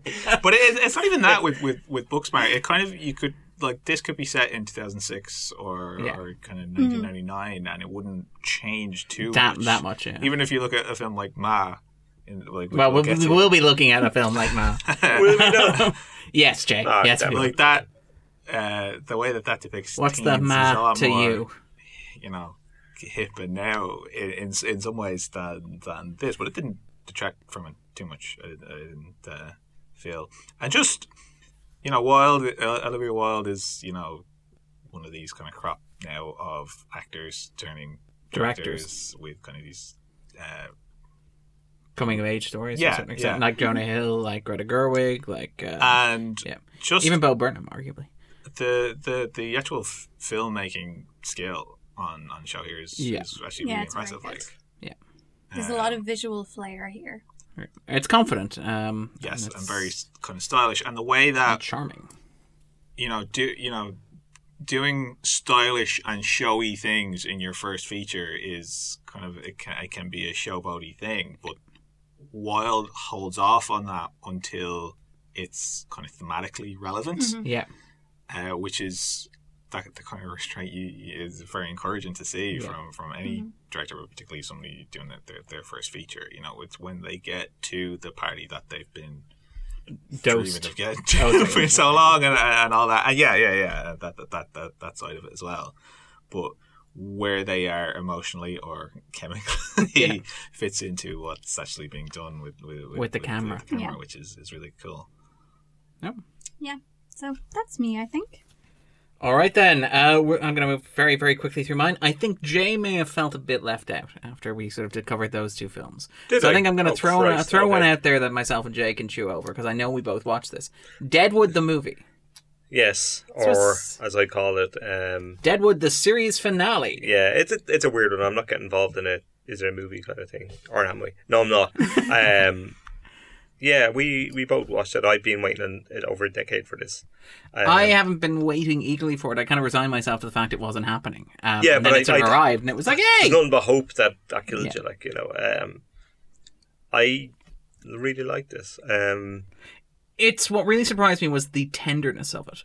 Um, it is very much. It's really odd how it is, despite the fact, and it, perhaps because of the fact Deadwood was such a seminal TV show. Yeah. It's structured in a large part like a TV reunion movie. It opens with a gigantic party. Then there's a funeral in the middle of it, and we close on a wedding of two established characters, which is almost like the cliche of you're doing a reunion TV movie. Yeah. Like you, you could do that model in like 1973, you could do it in 1983, you could do it in 1995 or whatever. But the interest- I love that it does that, but without losing any of its Yes. quintessential Deadwoodness. the thing about it is that Deadwooditude. David Milch has no real interest in plot as such. Yes. Never really has, never really will. Although I, mean- think this might be his swan song. Without getting too spoilery, the entire plot of this is your standard Western land Yeah, grab. I mean it's That's, it's, it's, yeah, boilerplate basic stuff. Yeah. Like he um, just wants to get all the people back together again, Yeah. and see what comes out of that. Yeah. and he has to stick to a certain points. Like the thing, Milch is like there's a, obviously an Alzheimer's diagnosis that's come out. Yes, which just a couple of months back, which um, shades it. I think if you'd read anything about Deadwood, the TV show. Uh, huge chunks of scripts were written on the fly by him. He'd arrive at a new speech or a new soliloquy or five new pages just like written down five minutes ago and he'd film it and that was that. Yeah. So he moves on and he'd find the edit. The show would be found in the edit in that Yeah. way. Uh, this And wasn't, HBO, only HBO locked this insisted because this, he yeah. he had minimal changes you could make so it was, everything was different because of understandable kind of issues around that. Yeah. And so the rhythm of the speech is off slightly, but still it sounds But it's more kind of like miraculous in that it, way that it it, sounds more like Deadwood than anything else on television. Because I mean, it's amazing. Yeah. I didn't get a chance to rewatch Deadwood before I watched did, this. thankfully. Um, so For the fifth time. I had forgotten how it has its very distinct cadence. yeah, and pattern and, and almost Shakespearean with and- yeah, yeah, yeah, you know. yeah. Um, Shakespeare with swearing. Yeah. But yeah. Um, I, I, I adored it. Um, Shakespeare was swearing. Old English. well, I mean, well, you know, that's the famous story about the parlance of the time. Yeah. Yeah, well, that's the thing with uh, Deadwood, where like they tried doing the using the era appropriate the and swear or words, whatever the things, uh, and it but work. they but they found that everybody sounded like, and I quote Yosemite Sam, Yeah. uh, "Gosh darn tootin'," um, which So is great. I kind of. I kind of want to see a dub version where Ian McShane goes back and just dubs over. Yeah. Well, the, the interesting thing that's come up in the last uh, few days is that W. Earl Brown, who plays Dan Dority in the show, uh, who's quite entertaining on Twitter, uh, did a kind of a thread of about 12 or 13 tweets about that originally when they were kind of, when the edit was about 2 hours and 20 minutes and the movie is about an hour and 50.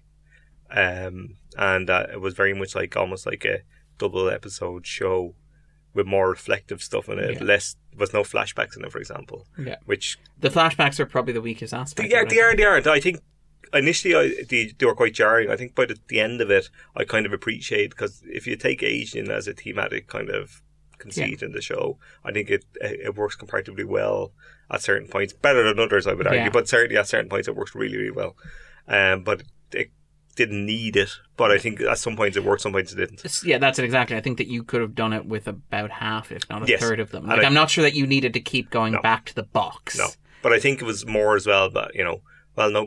What if you haven't rewatched Watch it in the show ten in years? 10, yeah. That you might be. But uh, if, uh, to be honest with you, if you haven't rewatched the show, I don't see why you'd be watching this personally. Like, I, you know, I I mean? didn't rewatch the show. No, watch the show. Like you know, like uh, if you didn't, if you weren't familiar with it, But I mean, it would if you, make no sense. I'm about to say, if, if you didn't sense. watch the show with those, What are you doing here? No, but with those Yeah. flashbacks, be like, well, now I understand. It. now the, it clicks. The yeah, exactly. Flashback going Yeah. uh, shows me a tiny bit that somebody had a relationship. It doesn't tell you anything though. Like you know, but it's, a nod to that kind of thing. But I, I kind of love the Ice and Tears at the end of it because it is very emotional. I think the last act is is really lovely and and it kind of the, the whole plot thing and everything slows down. Everything kind of slows down in the way of almost not wanting to say goodbye, which I really liked. Um, it's very well worth watching. I, I haven't. I meant to watch it again. I didn't get a chance to watch it again because I'm curious to watch it again. Haven't seen it, so I can ignore certain things. And plot. yeah, and then not that there's a huge amount of it, but I certainly ignore it. I just luxuriate a little bit more.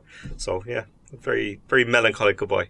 I, I actually and I quite liked its thematic stuff as well. The Me idea too. of Deadwood being a show about like people trying to hold back progress as Yeah. embodied by Hearst and this Yeah. idea of inevitability. Fucking Hearst. While just, you know, ho- holding back the dark. a And little Hearst bit is longer. capitalism in writ Yeah, large. like- I mean, like in like, like he human was. form, yeah. But I mean, I mean, his son is William Randolph Hearst. So Yes. you know, I mean, these people have been a, a Part black of the- slash black Yeah, part of the cloud in the landscape. the for a Citizen long way. Kane shared Yeah. I think I'm universe. starting to see why Jay likes the show.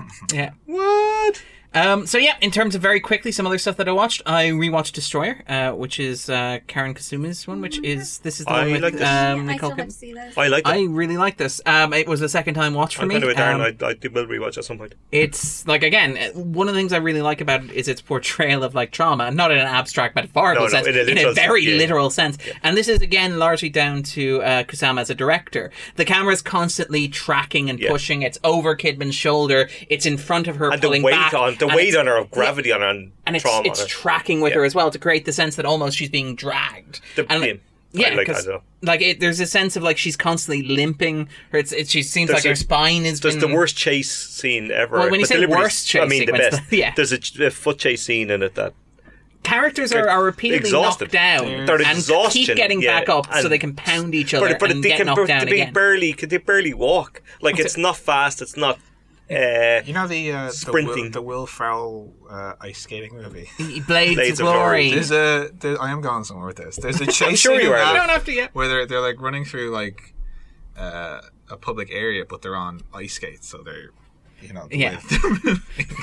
it's obviously very strained and difficult. The the chase scene in, in Destroyer is very similar Yeah. in look to to that. Yeah. So probably an influence. you know. Yeah, I mean that, that's Sure. fair. But I mean, even, even, uh, even like things like Bradley Whitford getting hit repeatedly in the face and his face tearing um, under that, like yeah, but under the sort of pressure of the bu- the gun butt, as opposed to being one hit and you're down Yeah, and this yeah. conversation's over. And it's it's really visceral and aggressive like that. I'm not entirely sure the movie earns some of its narrative conceits. I think it's it's a little bit too twisty. It's got like a final act development that. It doesn't entirely earn, narratively speaking, and I don't think it's entirely necessary. no, not Um, necessary. But I, I kind of went with it. But I can yeah. take your point. But uh, yeah, no, I, I really, really liked it. I, uh, I really, really liked it and really appreciate the rewatch of it. Uh, also, first time watch was Alpha, uh, which is the John, sorry, not John Hughes, apologies, that'll be a very different film. The Albert Hughes uh, story of a boy and the first dog.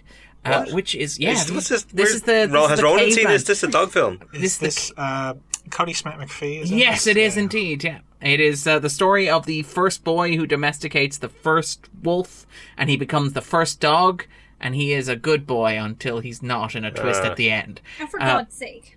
But it, it's I'm uh, not happy about that. no, it's that's it's maybe not the twist that you think it is. Oh. But yeah, um, Alpha, yeah, it's it Wait, looks is he a werewolf?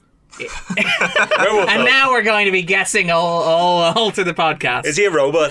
it's a robot dog. Secretly, it's a Is he a Westworld vision spin-off. sent from God? Um, yeah, he gets you know, Aren't all Kodi. dogs? Kodi Smit-McPhee gets to the end, and it turns out the dog God was is dead a all dog. along. Um, but no, It's it's dog spelled backwards. Grace, Wait, got, you got this, Grace. You blew my Oh, mind there. it looks absolutely beautiful. It's packed with a sort of like heavy saturation imagery, this wonderful real shots of landscapes. It's a real dog for a lot of the film. Yep, for the For a action lot of the film? Well, for the action sequences with the saber it's Not tooth tiger. Stunt dog. Yeah, I'm say, Stunt like, for the action sequence with saber tooth tiger, they couldn't throw a real dog in there, man. I mean, think about it, man. Just think about it. Health and robot in safety. there, though. Yeah. Um, it's not good, though, is the problem with it. Um, it makes absolutely no sense. And I mean, I'm fine with big, stupid movies making no sense whatsoever and Robot there dogs. being no internal logic or Robot dogs. consistency within them. But this kind of takes the cake a little bit too far.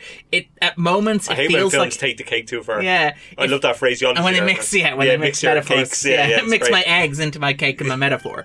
Um, You really scrambled that. I really did. But yeah, it it's got that sort of like you know like that that Roland Emmerich quality. oh God! You know that Roland where it's Run like away! Good or bad, Roland Emmerich? Is there, like, is there it a has choice? somewhere between the two extremes. Like it's not awful, but it's also not like transcendental. It's just stupid, and it like It's the day after tomorrow. it looks beautiful though, Yes. um, which is a shame. But yeah, I, ca- I can't recommend it unfortunately. And we you. watched Greta, which is great. Greta's great fun. Greta's great fun. It's bonkers. And on rewatch, holds up remarkably well. I was kind of worried about going into it and watching it again. Me too. I was Um, very worried about that. but uh, no, it, it had held up relatively well. I also rewatched Ocean's 13 as well, which is the best Al Pacino performance since Insomnia. The highest bar for an Al Pacino performance to clear. Ooh. Who ah, indeed. Um, no, just a grand, charming hangout film, really. Um, it's a bunch of famous people. shite, is what That's it is. twelve. You're thinking of No, twelve. I'm not. I'm thinking Brad of Pitt both is of aging them. really badly. What? Who? Brad Pitt. No. Just throwing that out there. You mean No. like physically or like as a Physically, concept? He Okay. looks like he's turning into cardboard. really? Wow. He looks like a Dublin Wax mu- Museum Version of Brad Pitt. himself. No, we saw the trailer for Once Upon a Time in Hollywood or whatever it's called last night, and I was just like, mhm. Sorry, Oh. that's no help to anyone. Please It's a- continue. Sorry, that's Thank you, Grace, for that. no, no, no. Because you said Ocean 13, I thought Brad Pitt. What was I thinking about Brad Pitt recently? Oh yeah, he looks like shit. Brad Pitt looks like shit. That's like a football. it really is. Brad yeah, Pitt it's a played football football. chant. That's yeah. a football chant. Brad So- Pitt Looks like shit. Brad Pitt looks like shit. Brad Pitt. Anyway, Hey, sorry. sugar has Mr. just Pitt, gone if you're straight. listening, I'm very Yes. sorry. Sorry, Brad Pitt. We like to apologize, I Brad brought Pitt. this You up, look but I'm still great. sorry. He's going to be a sad astronaut in response to Ah. this. This is how ad Who ever heard of a happens. sad astronaut? All around me are familiar faces. But yeah, um, anyway, I, I enjoyed Ocean's Good 13 for as you, like a, good as, a- for as you. watching a bunch of very attractive famous people enjoy each other's company while shooting on location in Las Vegas. Can I give you my And Oceans uh, rate rankings? Go Go for over it? 11, 8, 12. No, 11, 8, What? 13, 12. Okay. 11, 13, 8, 12. I'm going, I'm going with Jay on this one. Good man. I think I've only seen Ocean's 8. Okay. Ocean 11's great. 11 is really Eleven. It's really I've good. seen part Charming. of it, but not all of it. It's very, like, you'll feel like you've seen it all probably from various. Yeah, I kind of- mean, like, It's culturally it's- kind, it's of kind of soaked But it's great. It's really. There's an Elvis Eagles playing a remix. Cockney, so- It's really dazzling. That kind of. not no, it's not. But it's also part of its charm in a weird kind of way. Yeah. Um, and then I rewatched the entire X Men franchise Oh. because I figured we might as That is well. a journey of highs and lows. We might as well do this because I figured, look, everybody's celebrating the MCU, hitting the Big So you're Ten. going to say Nintendo. everybody's celebrating the end of Snyder. Or not Snyder, Snyder uh, Singer. Singer. But yeah, you know, like everybody's celebrating the, the 10 year mark, the 21 movie mark for Endgame, and I figured somebody might as well hold up a little birthday candle, like in the wind that refuses to light, in honor of the X Men franchise. And Candle in the wind. and it is a yeah, a birthday cake candle in the Sandal wind. the We're wind. apparently, ca- we're apparently carrying uh, this metaphor as far as it will go, like a cake. I'm blaming all Anyway. the sugar and the treats that Jay brought us. Anyway, but I uh, me too. it is it is a it's peaks and troughs is what this is. Like Um, every good franchise. like every good franchise, it's films, yeah. it's remarkable in large part because it feels like the uncanny valley between like the Marvel movies and older fashioned '80s blockbusters to a certain extent. Um, most notably in like Wolverine Origin, which is the worst X Men movie by a no, it's not second worst movie X Men movie by a significant distance. I have Um, a little soft spot for that just because For Taylor which one? Kitsch is in it. Which I mean, one?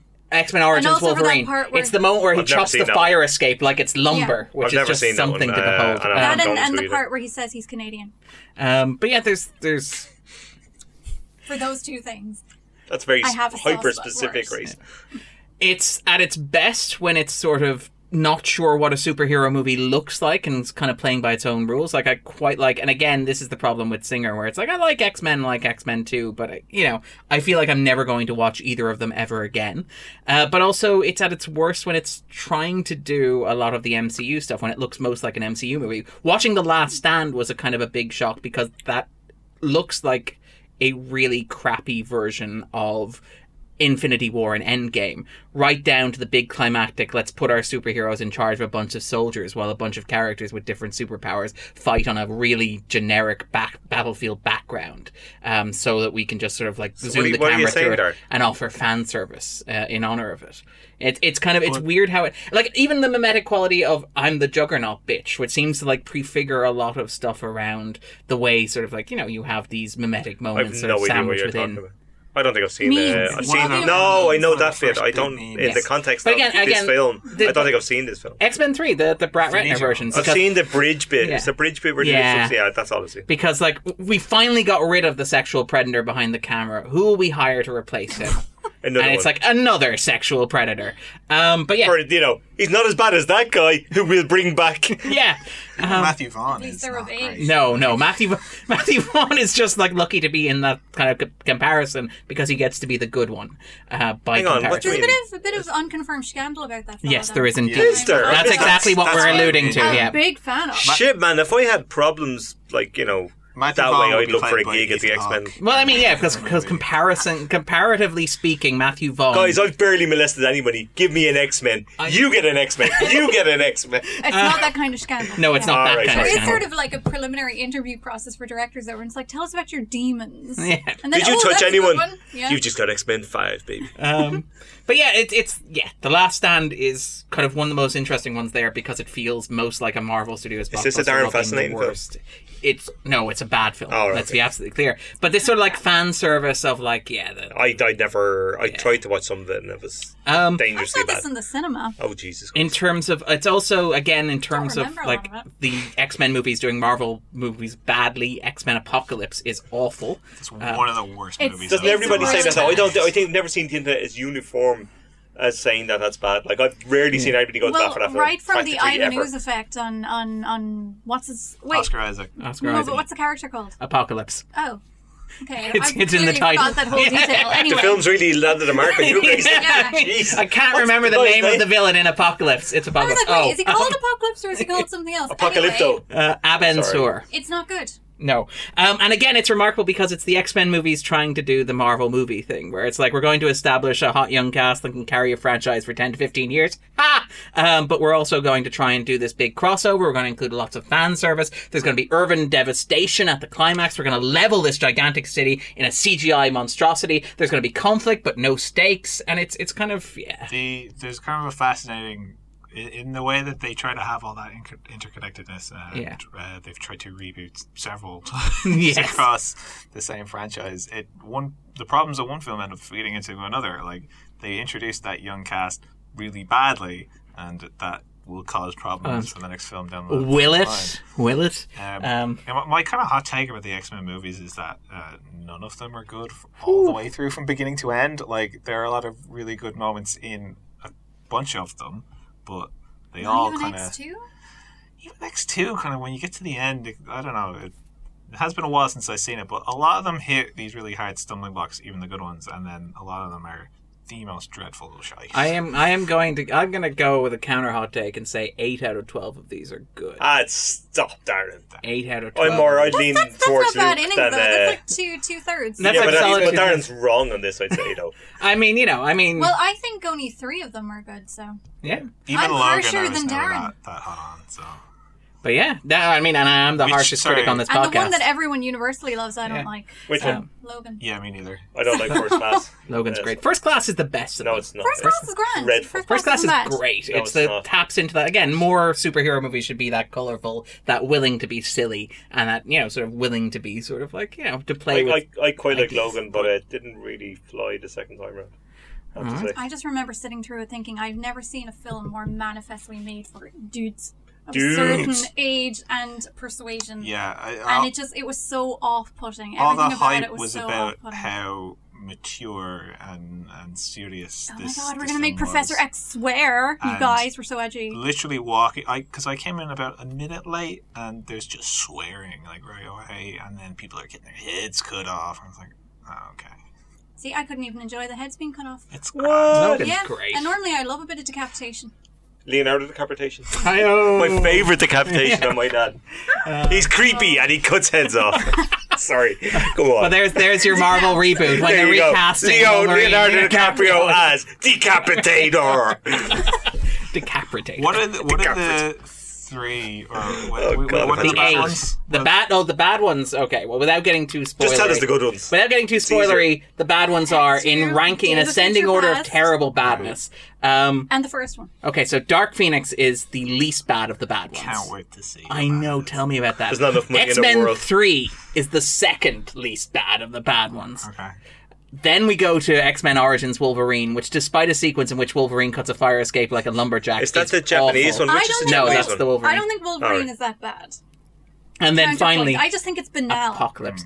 No, it, it, it again, it's doing all that universe stuff. It's a Wolverine movie that inexplicably has like thirteen different mutants in it. It's Yeah. also like rehashing out the best parts of X Men, uh, not the best parts, but like the leftover parts of X Men Two, and filling out the rest of it with just like cliches and tropes. Oh, God, like I mean, gave us Ryan Reynolds it's as well. at its best. It's at its best when it's like this unashamedly 80s action movie where it's like Wolverine has to go and visit his old combat buddy who now lives in a grimy gym and has vital information. So they have to spar together so Wolverine can get this vital information out of his old combat buddy. And his literal brother is trying to kill him. Yeah, it's it's at its best in that stuff. It's at its worst when it's just like, hey, and there's Charlie from Lost and one of the hobbits, and he can turn on lights. Can we get an action figure, so please? mid 2000 Yeah, it really, really is. Um, but yeah, so in terms of the good ones, uh, just in, There's in good ones? Oh, yeah, sorry. I was still So- on this, sorry. I feel like we started this Okay, conversation four fine. hours ago. The, Fine. Wol- the Wolverine, as in the one that's actually set in Yeah. Japan, is like two thirds of a perfect film Oh, I heard it's it goes. appalling. The end is appalling. The It third act is- Don't you point at me, completely- Grace, No, it goes completely insistence. tits up. the It's third brilliant. act is a but train the wreck. first two thirds Are really good. wonderful. Yeah. Really, genuinely, Mm. so thoughtful and elegant, and they have And they- Hiroyuki Sanada in it. and they It's paved the way for Logan. You, they're you see the exact moment where the studio notes came in Yes. yeah. Can we get a giant samurai suit, please? Who directs this one? Uh, this one is uh, James Mangold um, Hmm? in preparation for Logan. Oh, okay. One of the Um, villains explicitly identifies herself as capitalist. Yeah. You'd be Yeah. all in favor of watching her get Yeah. mangled there, Jay. yeah. Who wouldn't? But Um, DiCaprio By Decapitator.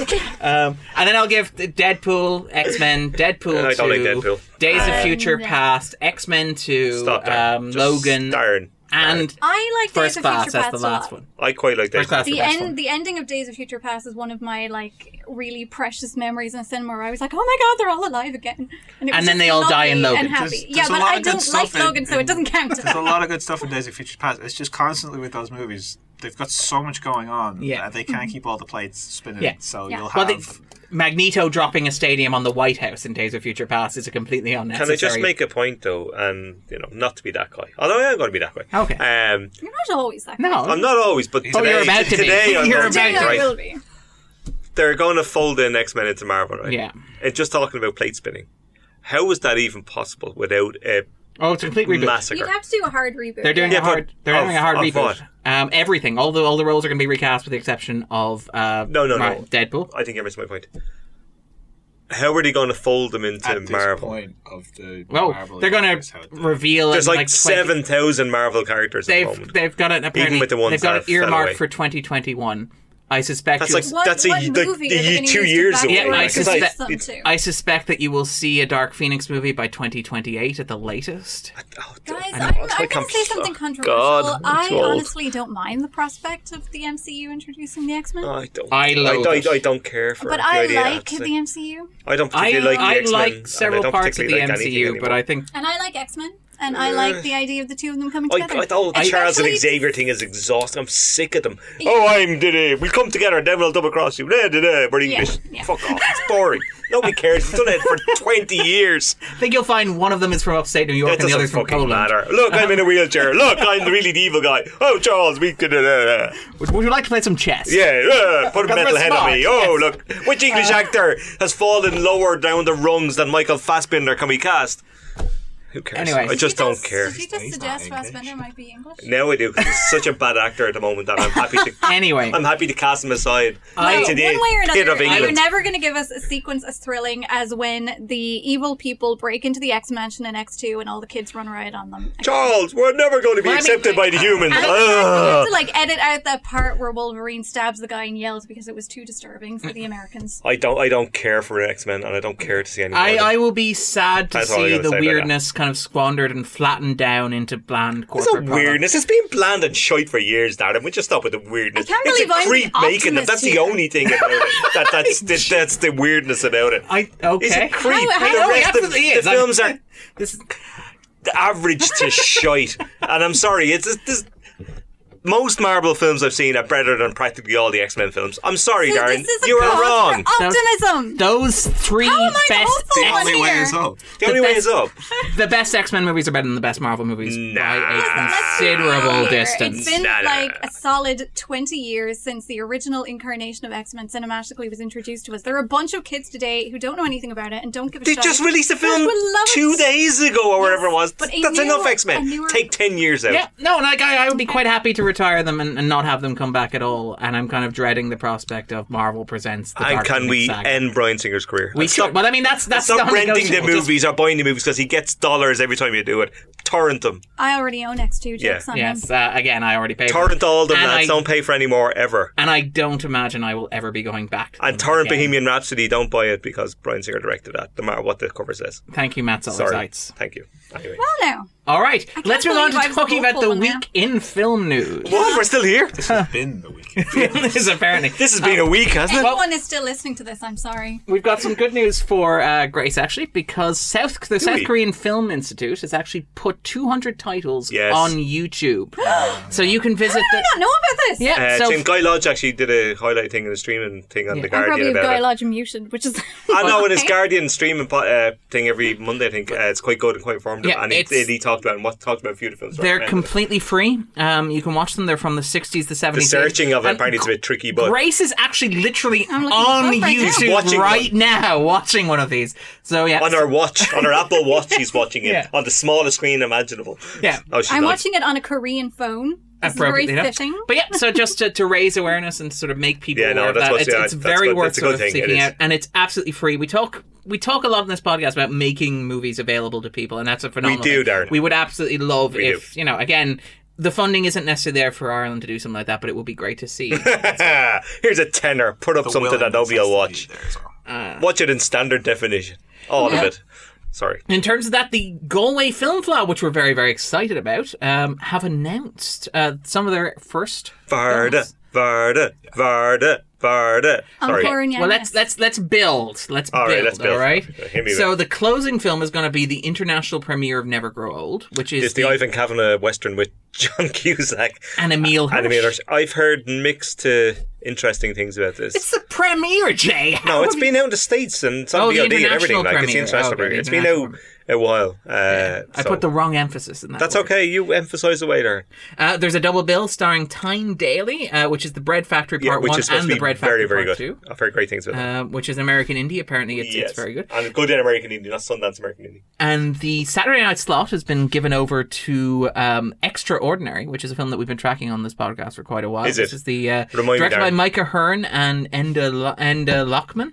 Okay. Um, it's the story of a driving instructor who must use her supernatural gifts to save a lonely man's daughter from an aging rock star hoping to use her for satanic sacrifice. That actually Good sounds lord. great. I don't want to see that. Starring Maeve Higgins, Will Oh yeah, yeah, yeah. and That's the- Barry I think that was Ward. at South by Southwest, was it? Yeah, and, and it Yeah. actually garnered very good word Yeah, yeah. No, in I the remember others. now. Sorry, I know, I know you get it. Yeah, So I'm really, really excited about that. yeah I want to see that.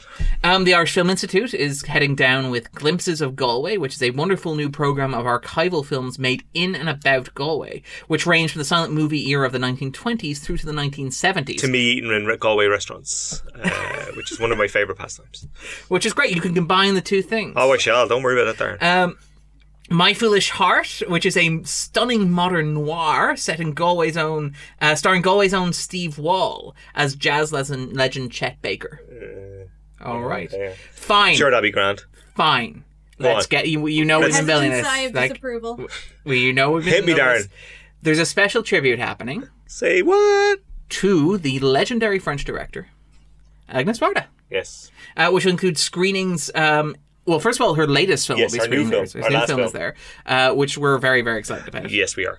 Uh, but there'll be classic screenings as well, including uh, Clio nine to Clio five to seven, Yeah. um, Un chante l'autre pas, um, Beautiful, Vagabond, uh, The Gleaners and I, Le Pointe Courte, um, and Varda par Agnes. Yes. Brenna Parran, yes. Yeah. Uh, this Sorry, is great. I I've seen most of those. Uh, the IFI had them last year, a good chunk of them. The new film, I am tremendously excited to see. Uh, Bar Season Never Ends. Yeah, It's always Barda season. It's our hearts. always Bar Season. Part of festival, yeah. Barda toujours and no care. Exactly. In terms of the Broadcasting Authority of Ireland, the Canadian Media Fund, and the Northern Ireland Screen have to have announced yesterday, um, as we're recording this, the 2019 rounds of their co-development funding scheme. Did I get any money this At time? the Celtic, uh, your Kenneth Markovic film, I believe, we're very, very excited Got about. 20 this. quid worth developing, uh, which is great. For you to buy two pints, exactly, To, and think about it. in her honor. But yeah, so they've they've basically uh, yes they've uh, they've announced them. You can apply actually if you want. Yeah, the. Uh, yeah, don't try not to sound so. No, I want my Markovitz money. you want I want that juicy check. to you want to make your Markovich. Yeah. Um, thank you very much. I can't believe it took me four weeks to come up I with know, that right? Uh, but yeah, you can apply um, for funding there um, up until noon on September 19th, 2019. Um, there's a lot of money invested in there. There's 133,000 euro or 200,000 Canadian dollars, uh, which is available for Can you pick which one you want? Um, depending on how the market's going. yeah, exactly. Well, I mean, want- how- can I take the dollars? Uh, I The feel it's exchange going to be rate good money. currently favours euro. Yeah. The Ah, yeah. maximum contribution for each project will be 33,000 euro or 50,000 Canadian dollars. Very decent. Uh, uh, which is very good. You should be Yeah, able to hopefully definitely. do something of use with that. Finally, worth noting that the program has been announced for the inaugural China Ireland International Film Festival, which will be running from June 24th due to June 29th, uh, which will be taking place. It's uh, going to see a varied selection of Chinese films um, with a series of Irish, and it's going to it's going to be a two leg thing. Apparently, this half is taking place here, but they'll also be screening Irish films in China in 2020 Oh, okay, so- as well, which is great. Um, so this is being hosted by the China Changchun Film Group Corporation, which is one of the largest studios in China. They'll be presenting uh, some of their highlights, including Jackie Chan's 1911, The Revolution, uh, starring Chow Yun Fat. Um, they'll be producing The Sun, uh, and they'll also be showing Cableway Doctor and the Woman Behind the Man. Where are these being screened? Uh, these are being screened. Um, UCD, I believe, apparently. Oh, okay. Oh no, they're, they're being screened across Dublin. Actually, to be clear, so like the 1911 uh, screening will be taking place on Monday, the 24th of June, in the Lighthouse Cinema Screen One. Very good. Um, Mr. Deng Goes to Washington will be in Lighthouse Cinema Screen 1. Once, uh, which is a modern day musical set in Dublin, will be screened. Oh, yes, once. Is that Yes. once? That's our that once? That's Is our modern ones, day yeah. screening? Oh, yeah. Uh, will be taking place Starring in It's Johnny travelled Fat as uh, as Glenn City Hansard. Screen 6. And the Yang. Crossing, actually, uh, which screened at the Dublin Film Festival and which I really enjoyed and which I'd wholeheartedly recommend seeking out, We'll be screening on Tuesday, the 25th of June at half three in the afternoon in Lighthouse Screen 3. So if you want to go see something, I've seen that and would recommend that. Maybe I will. Uh, the Assassins will be screening at three o'clock on Wednesday the twenty sixth. Um, the Sword Identity airing at eight thirty that night. Uh, on Thursday, there's the screening of The Woman Behind the Man in UCD, which will be taking place at noon. Um, and yeah, so it's running all week. The Very good. very worth seeking out. Song of the Sea actually will be airing as part of the Irish segment, including a post screening Q and A uh, as well. If you're interested in Lovely. that, that'll be taking place at three o'clock in Cineworld Screen Six on Friday the twenty eighth of June. So very, very worth seeking out. It is also worth seeking out and worth noting that in international film news, um, the trade war between the US and China is apparently hitting American indies, uh, which is interesting as That's well. unfortunate. Because again, a lot of the money that's financing uh, those films as well is coming through China these days, increasingly. Um, and Yeah. so, Trump. Yep. So there's been some note in terms of that as well. So in terms of your international politics and film news, that's probably worth flagging there. But I let's- was going to mention that the Korean Film Festival is happening next week, but I've just looked it up and it's already all sold out, so that's probably no help to anyone. which is great. Unless they already have if you already have tickets, remember that it's taking Remember, place. it's happening. I, rem- I meant to uh, look it up and forgot. Between so- the 13th and the 15th. God damn it! It sells out really fast. I'll throw them away. Actually, no shit. Anyway, anyway, doesn't matter. Anyway, I'm going to see three films, so I'll report nice. back. Enjoy. All right, then let's move on to everybody's favorite part of the podcast, the top ten. Woohoo! I believe Luke has seen seven of these. I think so. Jesus, Luke. Carefully. So let's uh, let's Jay, run never through them. talked about Batman Forever. All right. No, we next time. Laters. At, Sorry, continue. at number ten, Luke, have you seen Paw Patrol Mighty Pups? Oh yes, uh, that's that's bad puppy. Point of call. New, new Paulins.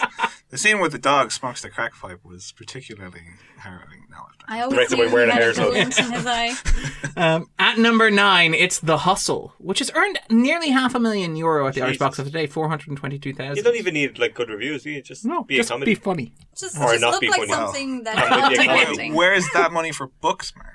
I mean, That's the question. I've I seen mean, to be one. fair, the threshold to get in this week was only twenty-three thousand euro. Um, It's being lower than that. though. Booksmart's out for That's another bad. week. yeah, um, and to be fair, it did open on Monday night, so it's possible that that weekend was sort of spread over the week as a whole. Um, Although I think the numbers don't quite indicate that, No. unfortunately. Um, but yeah, so you have not seen the hustle. Nobody here has seen the hustle. All right, at number eight, Avengers Endgame. Still going. I've seen a film. 6.2 million euro at the Irish box office. We're less than 100 million off Avatar at the moment, claiming the top movie Probably of all not gonna time get there, spot. is It may just miss, but all you have to do is just do a re-release a year or two down the line. Um, Yeah, yeah. Interestingly, in terms of film news, worth noting that Robert Downey Jr. has thrown his weight behind artificial intelligence as the future of mankind, apparently having learned nothing from his own movies. Yeah. Um, can go wrong? Or indeed a notable movie of Chris Evans, i.e. Snowpiercer. But yeah, so he's he's arguing that like the future Notable. of climate change can be um could be averted with nanobots. No. Oh, please stop Robert Downey We've Jr. literally- He's That got too much money. Darren. He's too much The money. cloud. That's the end game. Somebody take the money off Robert Downey Jr. It's too much money Um, too much time now.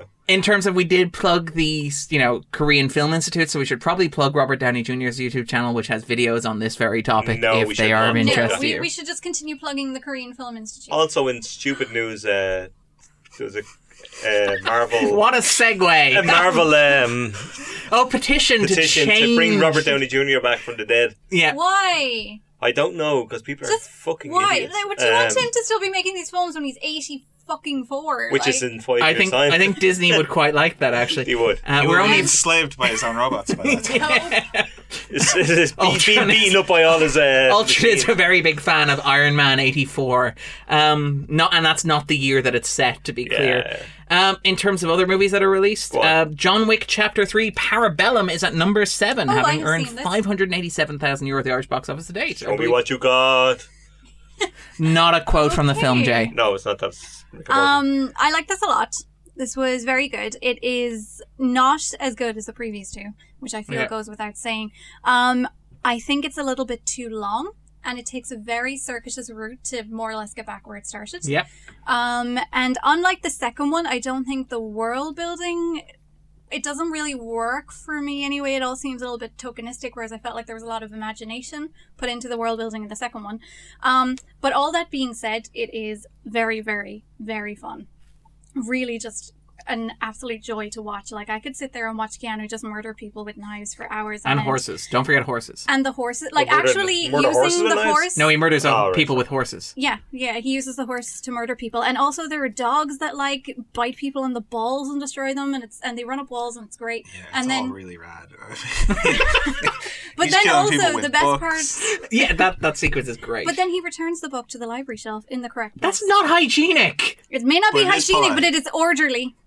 It is. In fairness, it's, Yes. it's When somebody how says I libraries should be literally devoured that book, that's Nah. not what they mean. Um, Um, but also this has Mark Dacascos in it, who is fabulous. So good. He's so good Sorry, in who's he? everything I've seen He's him in. is he from Cra- what was he in? Was it Cradle of the Grave? What's the movie I'm thinking of? I don't know what movie you're thinking of, but I know him from It was Cradle of the Grave. the Crow Stairway to Oh, Heaven okay. TV series, which I actually really liked mainly. Action because of him. extraordinaire. Yeah. Also And- Hawaii Five O. and fanboy, John Wick fanboy, which is probably the And you, Yeah. that enthusiasm comes like brimming through. Yeah. The, Yeah. the way that the character treats Yeah. John Wick Mm-hmm. uh, is, is so interesting because he's so starstruck by him. He but gets also some needs to some kill wonderful him. moments. Listeners in this can't too. hear Jay shaking his head, but I I assure didn't you say it a is word. happening. Uh, These movies are I great. what you mean. Yeah. Uh, this one I really really liked. Um, I I uh, the the kind of circuitous nature of it, I actually kind of appreciate on a scoff, if you will, thematic level, because John Wick is really like he's Sisyphus as as the action hero. You know, uh, he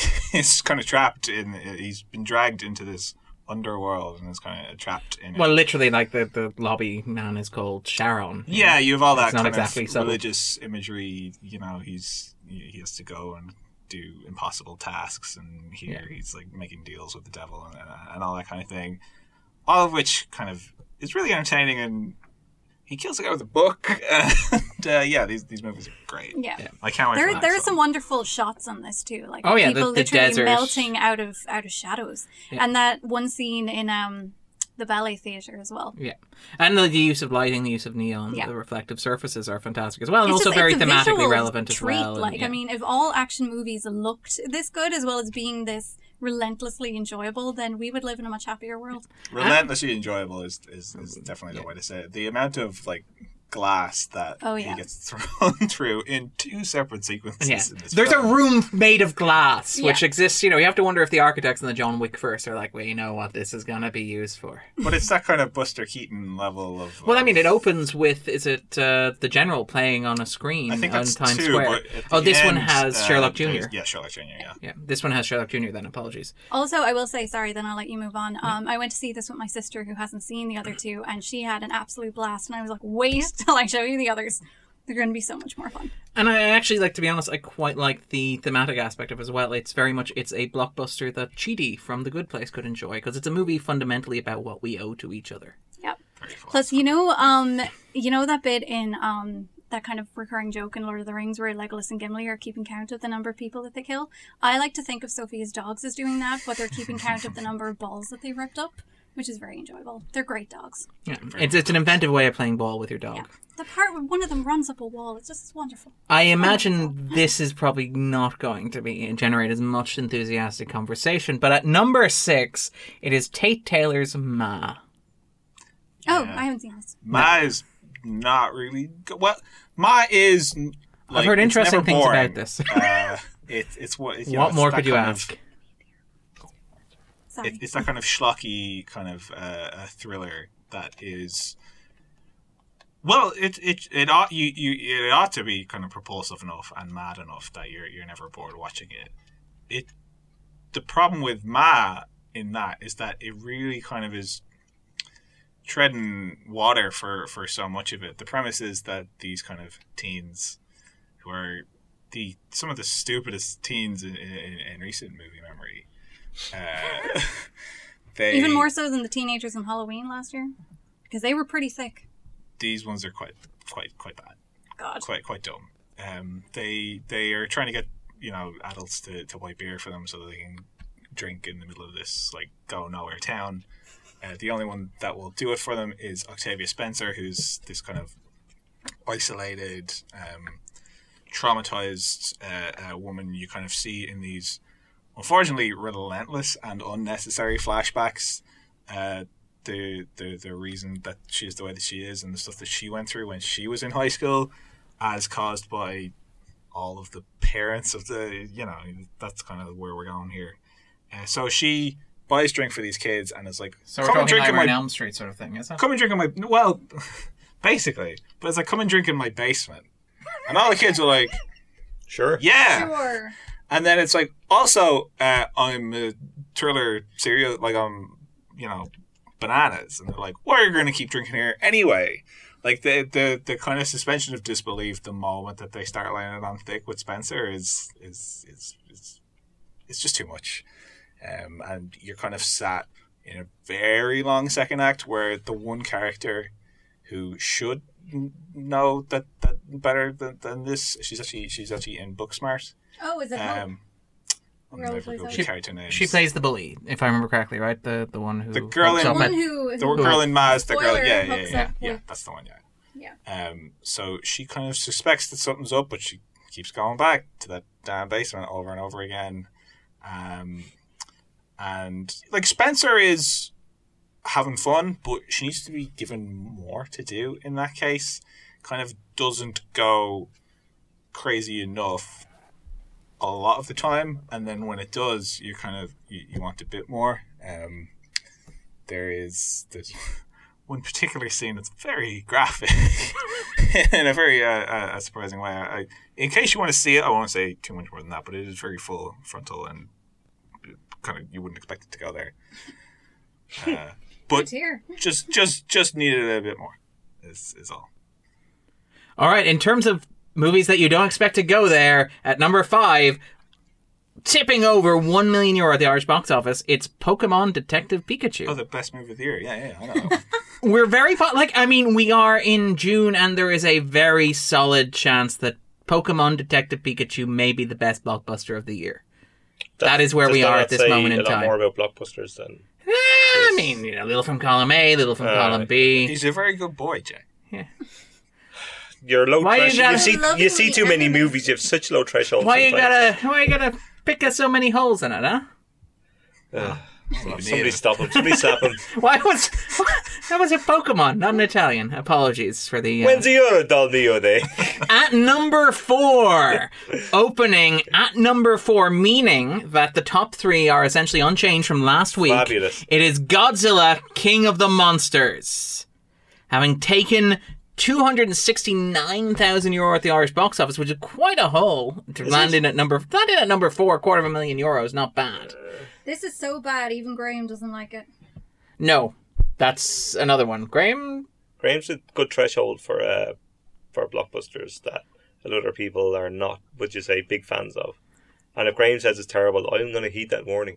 that may Uh, I think you guys may be thinking of another film. Oh, Dark Phoenix. Yes. Sorry. Oh, sorry. Okay.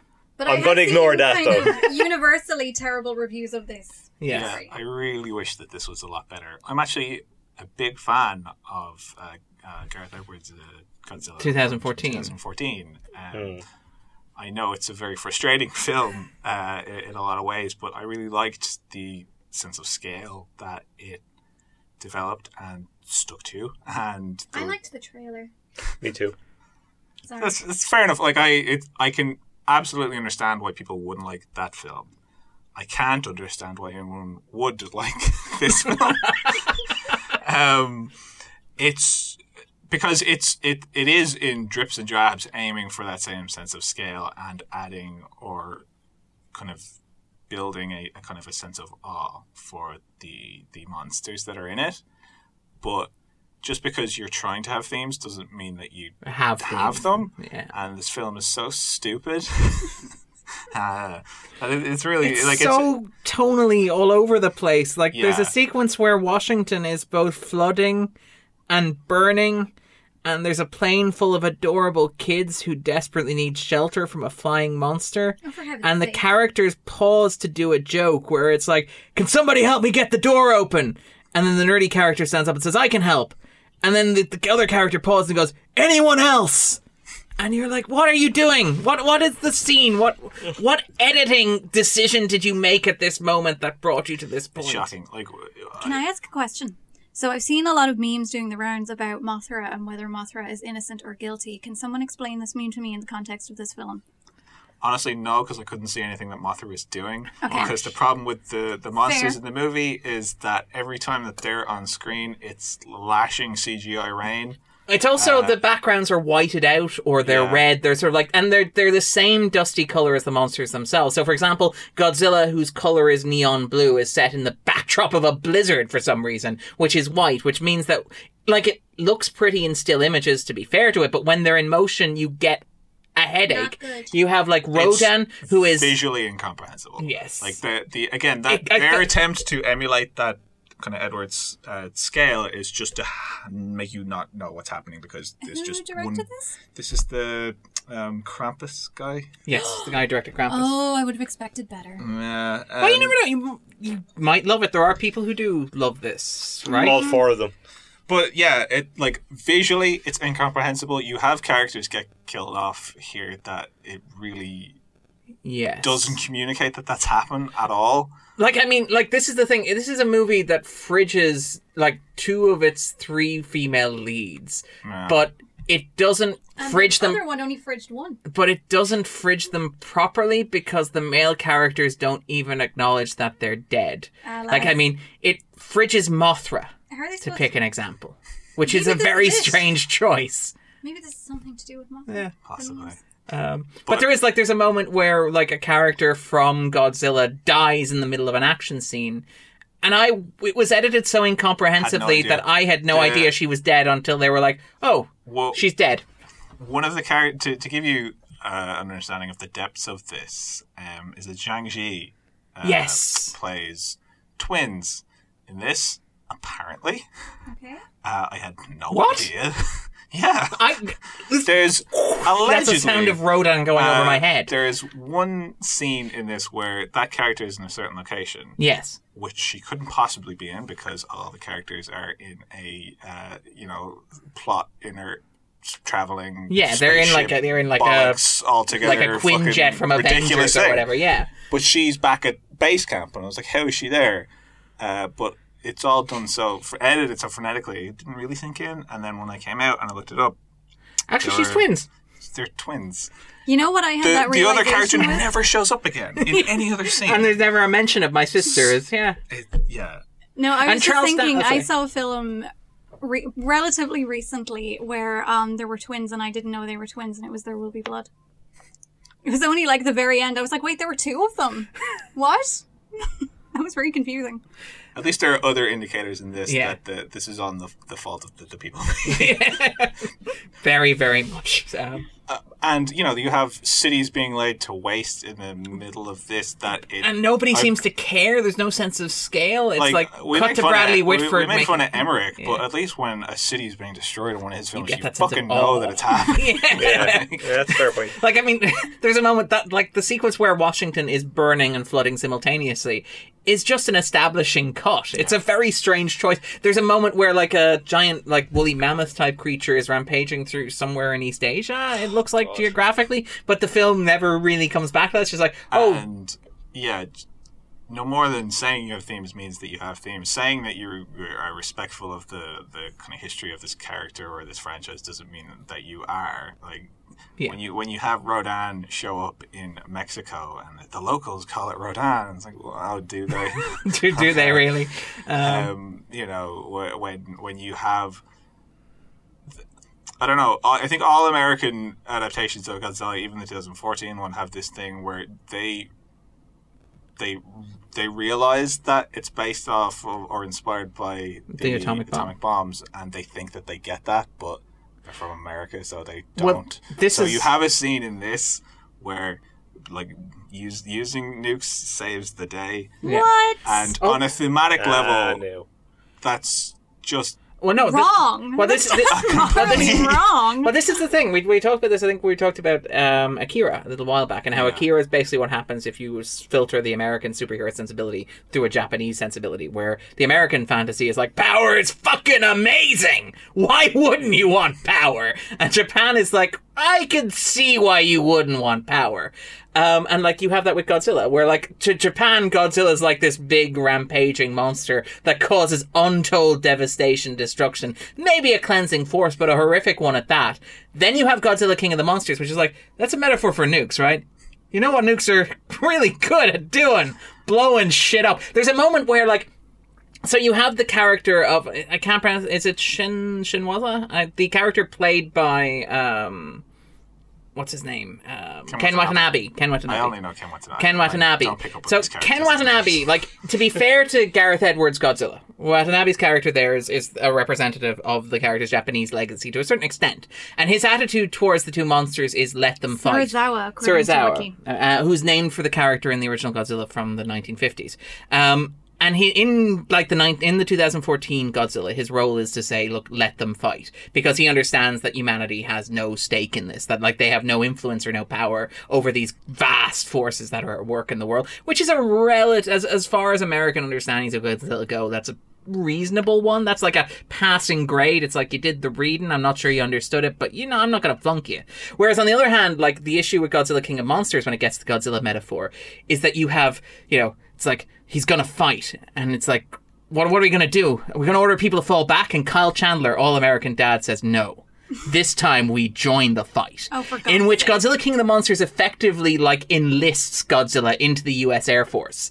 Uh, it's something to like. I think that that's a Can very you enlist a giant sentient kaiju into the Air I Force? mean, how would you fit the uniform? Do you I have it's jurisdiction? absurd. Like, I like. I think it's a very revealing exploration of like the cultural difference between. If you want to be generalized and you want to sort of like, pa- uh, you know, broad assertions and stuff like that, I think there is a a representation of a cultural difference there in how Japan and America view that level of power. In that, like Godzilla King of Monsters, like, yeah, I mean, that'd be a, we got to get ourselves one of those. That would It's be a like massive this, hat. This kind of Well. very brief two sentence summary I saw on Tumblr years ago where they were like, in Japan, um, radiation creates monsters. In America, it creates Yeah, superheroes. that's it exactly. Isn't that interesting? Wonder where that comes from. Yeah, it's just a, it's just like it's it's entertaining at, in moments where Godzilla is wrecking other monsters and stuff like that. When you can actually see what's happening, which is almost never. And the the scene where you reach that nadir of uh, our wonderful nuclear advances, and uh, we'll say us all, uh, with Ken Watanabe. That's Oh. actually. In terms of the actual directing of the scene, it's actually the, the best scene in the film But it's just it's because Watanabe is great. yeah. The camera is showing you what's happening. Yeah.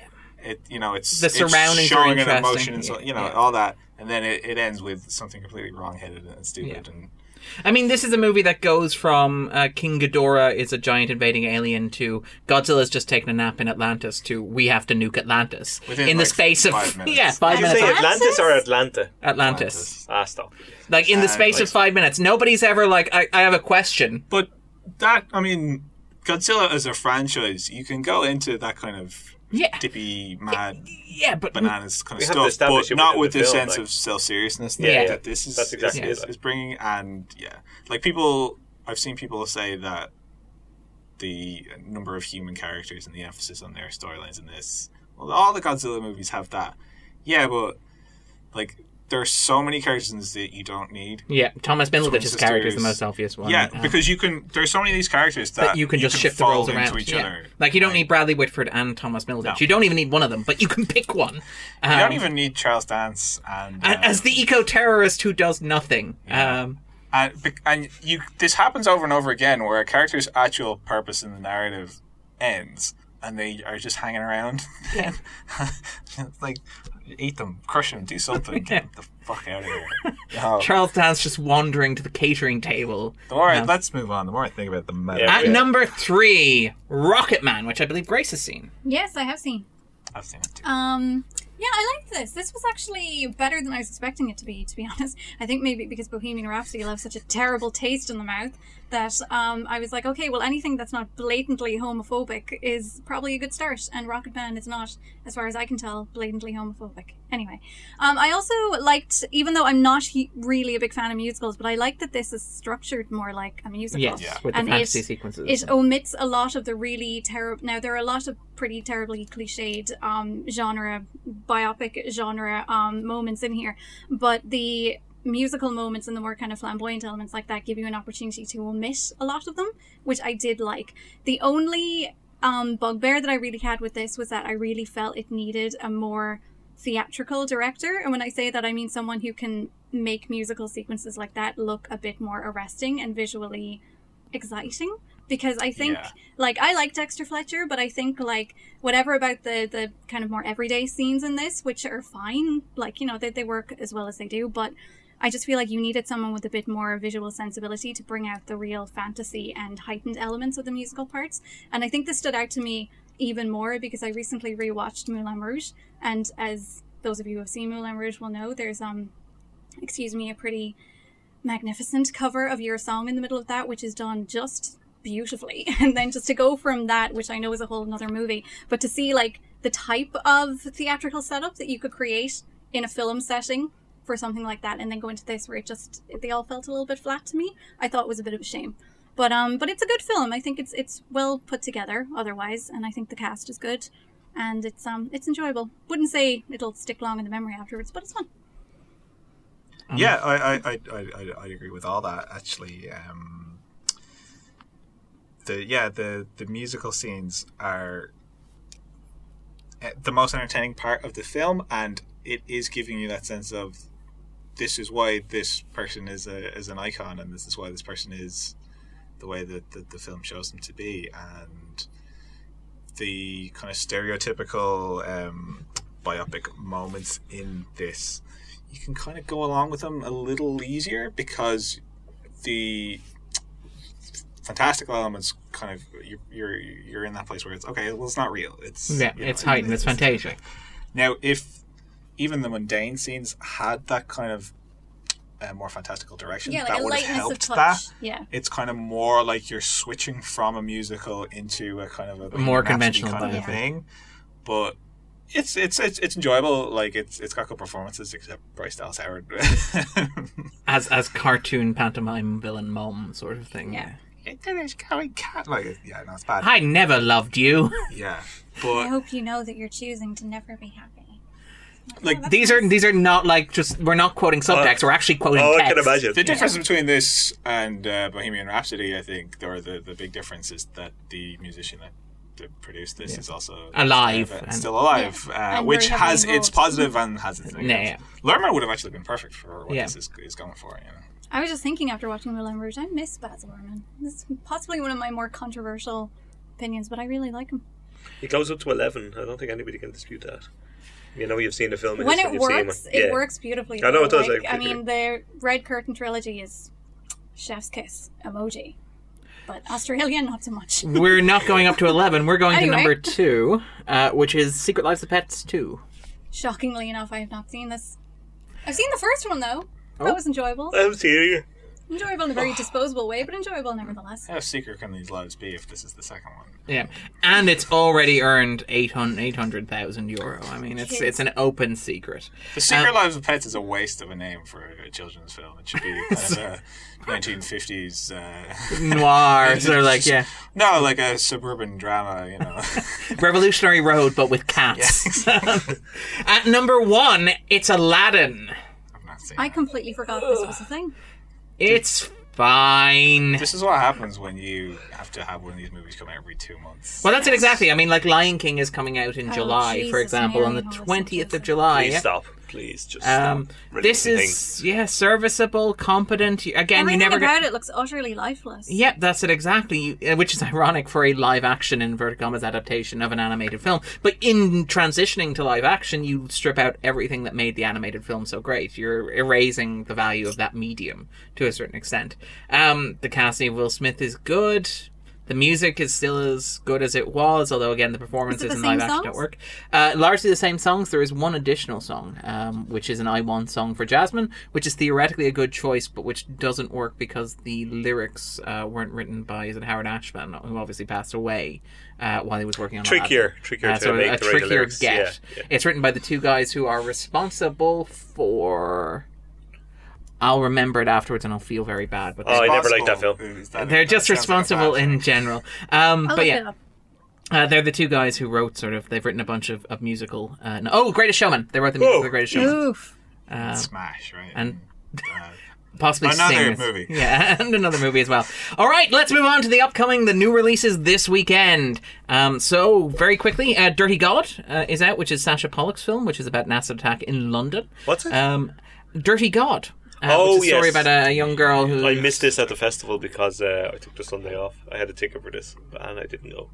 Uh, uh, is also releasing this weekend, which is a documentary uh, looking at the fashion designer from the 1970s, um, who basically had to sort of deal with. Oh no, it's not. It's it's a, it's a narrative film. Apologies. I, Oh, no, uh, it's a documentary. It's a documentary. It's okay, It's a documentary. but I've Sorry, the plot summary makes it sound like like a like a narrative film. I've had a Prodigiously talented, Halston reigned over fashion in the 1970s and became a household name. But everything changed in the Wall Street era. With his a- empire under threat, Halston took the biggest gamble of his life. There couldn't be any people left to make documentaries in the fashion industry at the moment because they've made literally everyone with a documentary. It's the same with architects, it's the same with everything. Musicians, places people have recorded songs. Stop making documentaries about things, start making documentaries that mean something. I've seen Please the, and the thank trailer you. for this. It does look very identical. Yeah, I've seen. There's, I've I haven't seen it, but I feel like I've seen it from the various other films that have been made that look exactly the same as it. See your photographers, see your designers, see your whatever. Stop making identical documentaries, please. Thank you. All right. Also out this week, the big Irish release of the week is Papi Chulo, uh, which opened the Dublin Film Festival earlier this year. I've seen it. I think Jay's seen it as well. I don't know Yay! if uh, I have seen it. I have not seen it. And it's it's John Butler's latest film, and I think I liked at least of the people on this podcast. I think you did. I I did like it. Um, I mean, it's it's charming, it's funny, it's got a really good first half. I'm not as fond as the second half, but it's Trailer got looks a bit odd. it's, it's, a, it's a tricky thing. It's a tricky tonally and structurally conceit to get away with because you're you're kind of skirting disaster at every turn to, to a lot of Yeah. degrees. It's a risky it's a story about a a. Like, a lonely TV weatherman who strikes up an unusual friendship with a middle-aged Latino migrant worker. yeah, Uh, to give the And- plot summary, and- which is a minefield of a premise. it is, Um, and it, I think it's in fairness. and John to be Butler, fair to Butler, he does it- skirts pretty much Yes. everything that could go wrong with that particular premise. he manages to avoid pretty much all the pitfalls Yes. for all intents and purposes. Um, I, I, I somewhat agree Darren. I think the first half of the film is better than the second half. I think it, it sets out this kind of story of con- trying trying to connect and that kind of loneliness that comes with both a breakup and the kind of lack of communication that you can have. and even like the Los. Angeles setting And, as yeah, well works very well in that. in Yes, that it does, and this kind of as well. cliffside, almost kind of lookout Yeah. at a kind of a vast, Longing. unknowable kind of place that you, you Yeah. can kind of connect it. It does wobble a bit in the second half, certainly. Um, some issues come into it that doesn't help. I'm not sure it's entirely equipped to deal with them. No, it's it's, it's trickier, Yeah. I mean, I appreciate that it's trying, and I think it does a good enough job. Yeah, I just don't think that the balance is as good. no, as I, I, I think that's half. probably fair. But the two leads are great. yes. uh, um, Matt Bomer and Ale- Alejandro uh, Patino, I believe. the They're is. very good together. They're very good in general in their roles. The both of them get decent amount of screen time. It's not just the Matt Bomer show in that regard, which I kind of appreciate because it, it would all too easy to give him the lion's That- share. that- yeah, uh, and I think it's kind of fairly even in that regard. And they've an easy charm and chemistry, which obviously is the make or break With- with a kind film of like things. this, because there is a yeah. kind of a love story in that regard. Like, it's Yeah. people who don't really have any connection or like Who have no reason to ever talk yeah. or be connected other than hire Coincidence hiree chance, or yeah. something like that.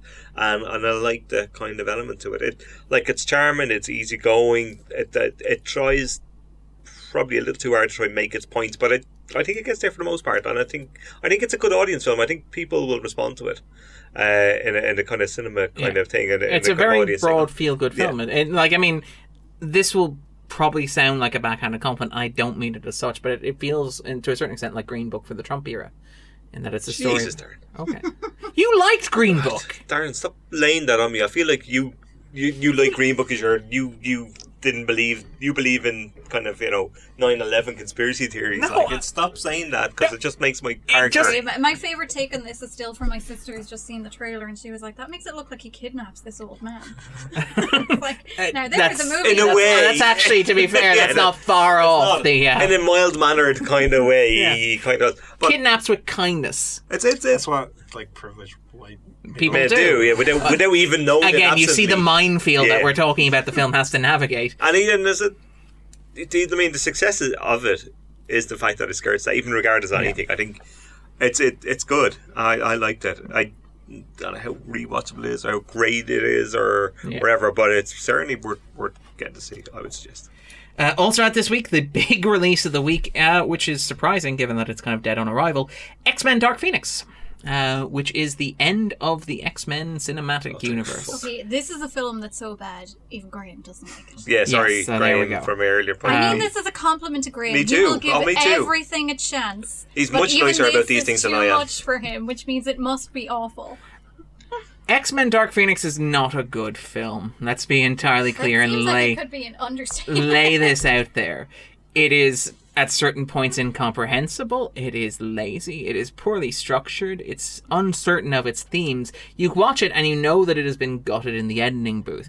Characters don't so much exist as spout things that it's necessary for the plot to have them say. It assumes emotional investment in characters that simply doesn't exist. There's a moment at the climax where Storm and Nightcrawler show up and it's like we are in this too and you're like i kind of forgot that you were but i appreciate the sentiment um, and it doesn't really work in those terms that said it is a fascinating film to Oh, certain it's one of extent Darren's fascinating films. Stop it, Darren. to a Get lar- away screaming! uh, it's fascinating because what happens is you hollow out anything resembling a coherent, and you can tell that they went through this with like a shovel um, to get it under the two hour mark. You can tell that like it was designed to be a franchise launcher for the young actors. That it will be like this will be like another decade of X Men movies, and then obviously the buyout happened.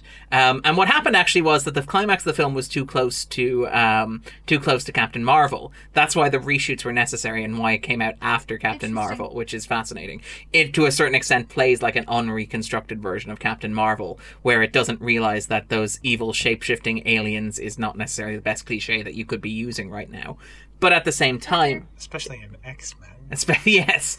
Um, at the same time, because of that hollowing out, there's something very interesting there where it seems to almost be about like the marvelization of the X-Men universe. The point where the reshot climax of the film has them literally derailing the MCU. Why the you literally blame control, Marvel on everything, Darren? the mutant control unit, as it's known as well, which is fascinating. Blame DC for a change. Well, I mean, they aren't really Except directly. I'm not blaming. I'm not. There's no. There's, There's no blame. How is Darren. there blame? You're throwing subtle shade at How them all subtle day. shade?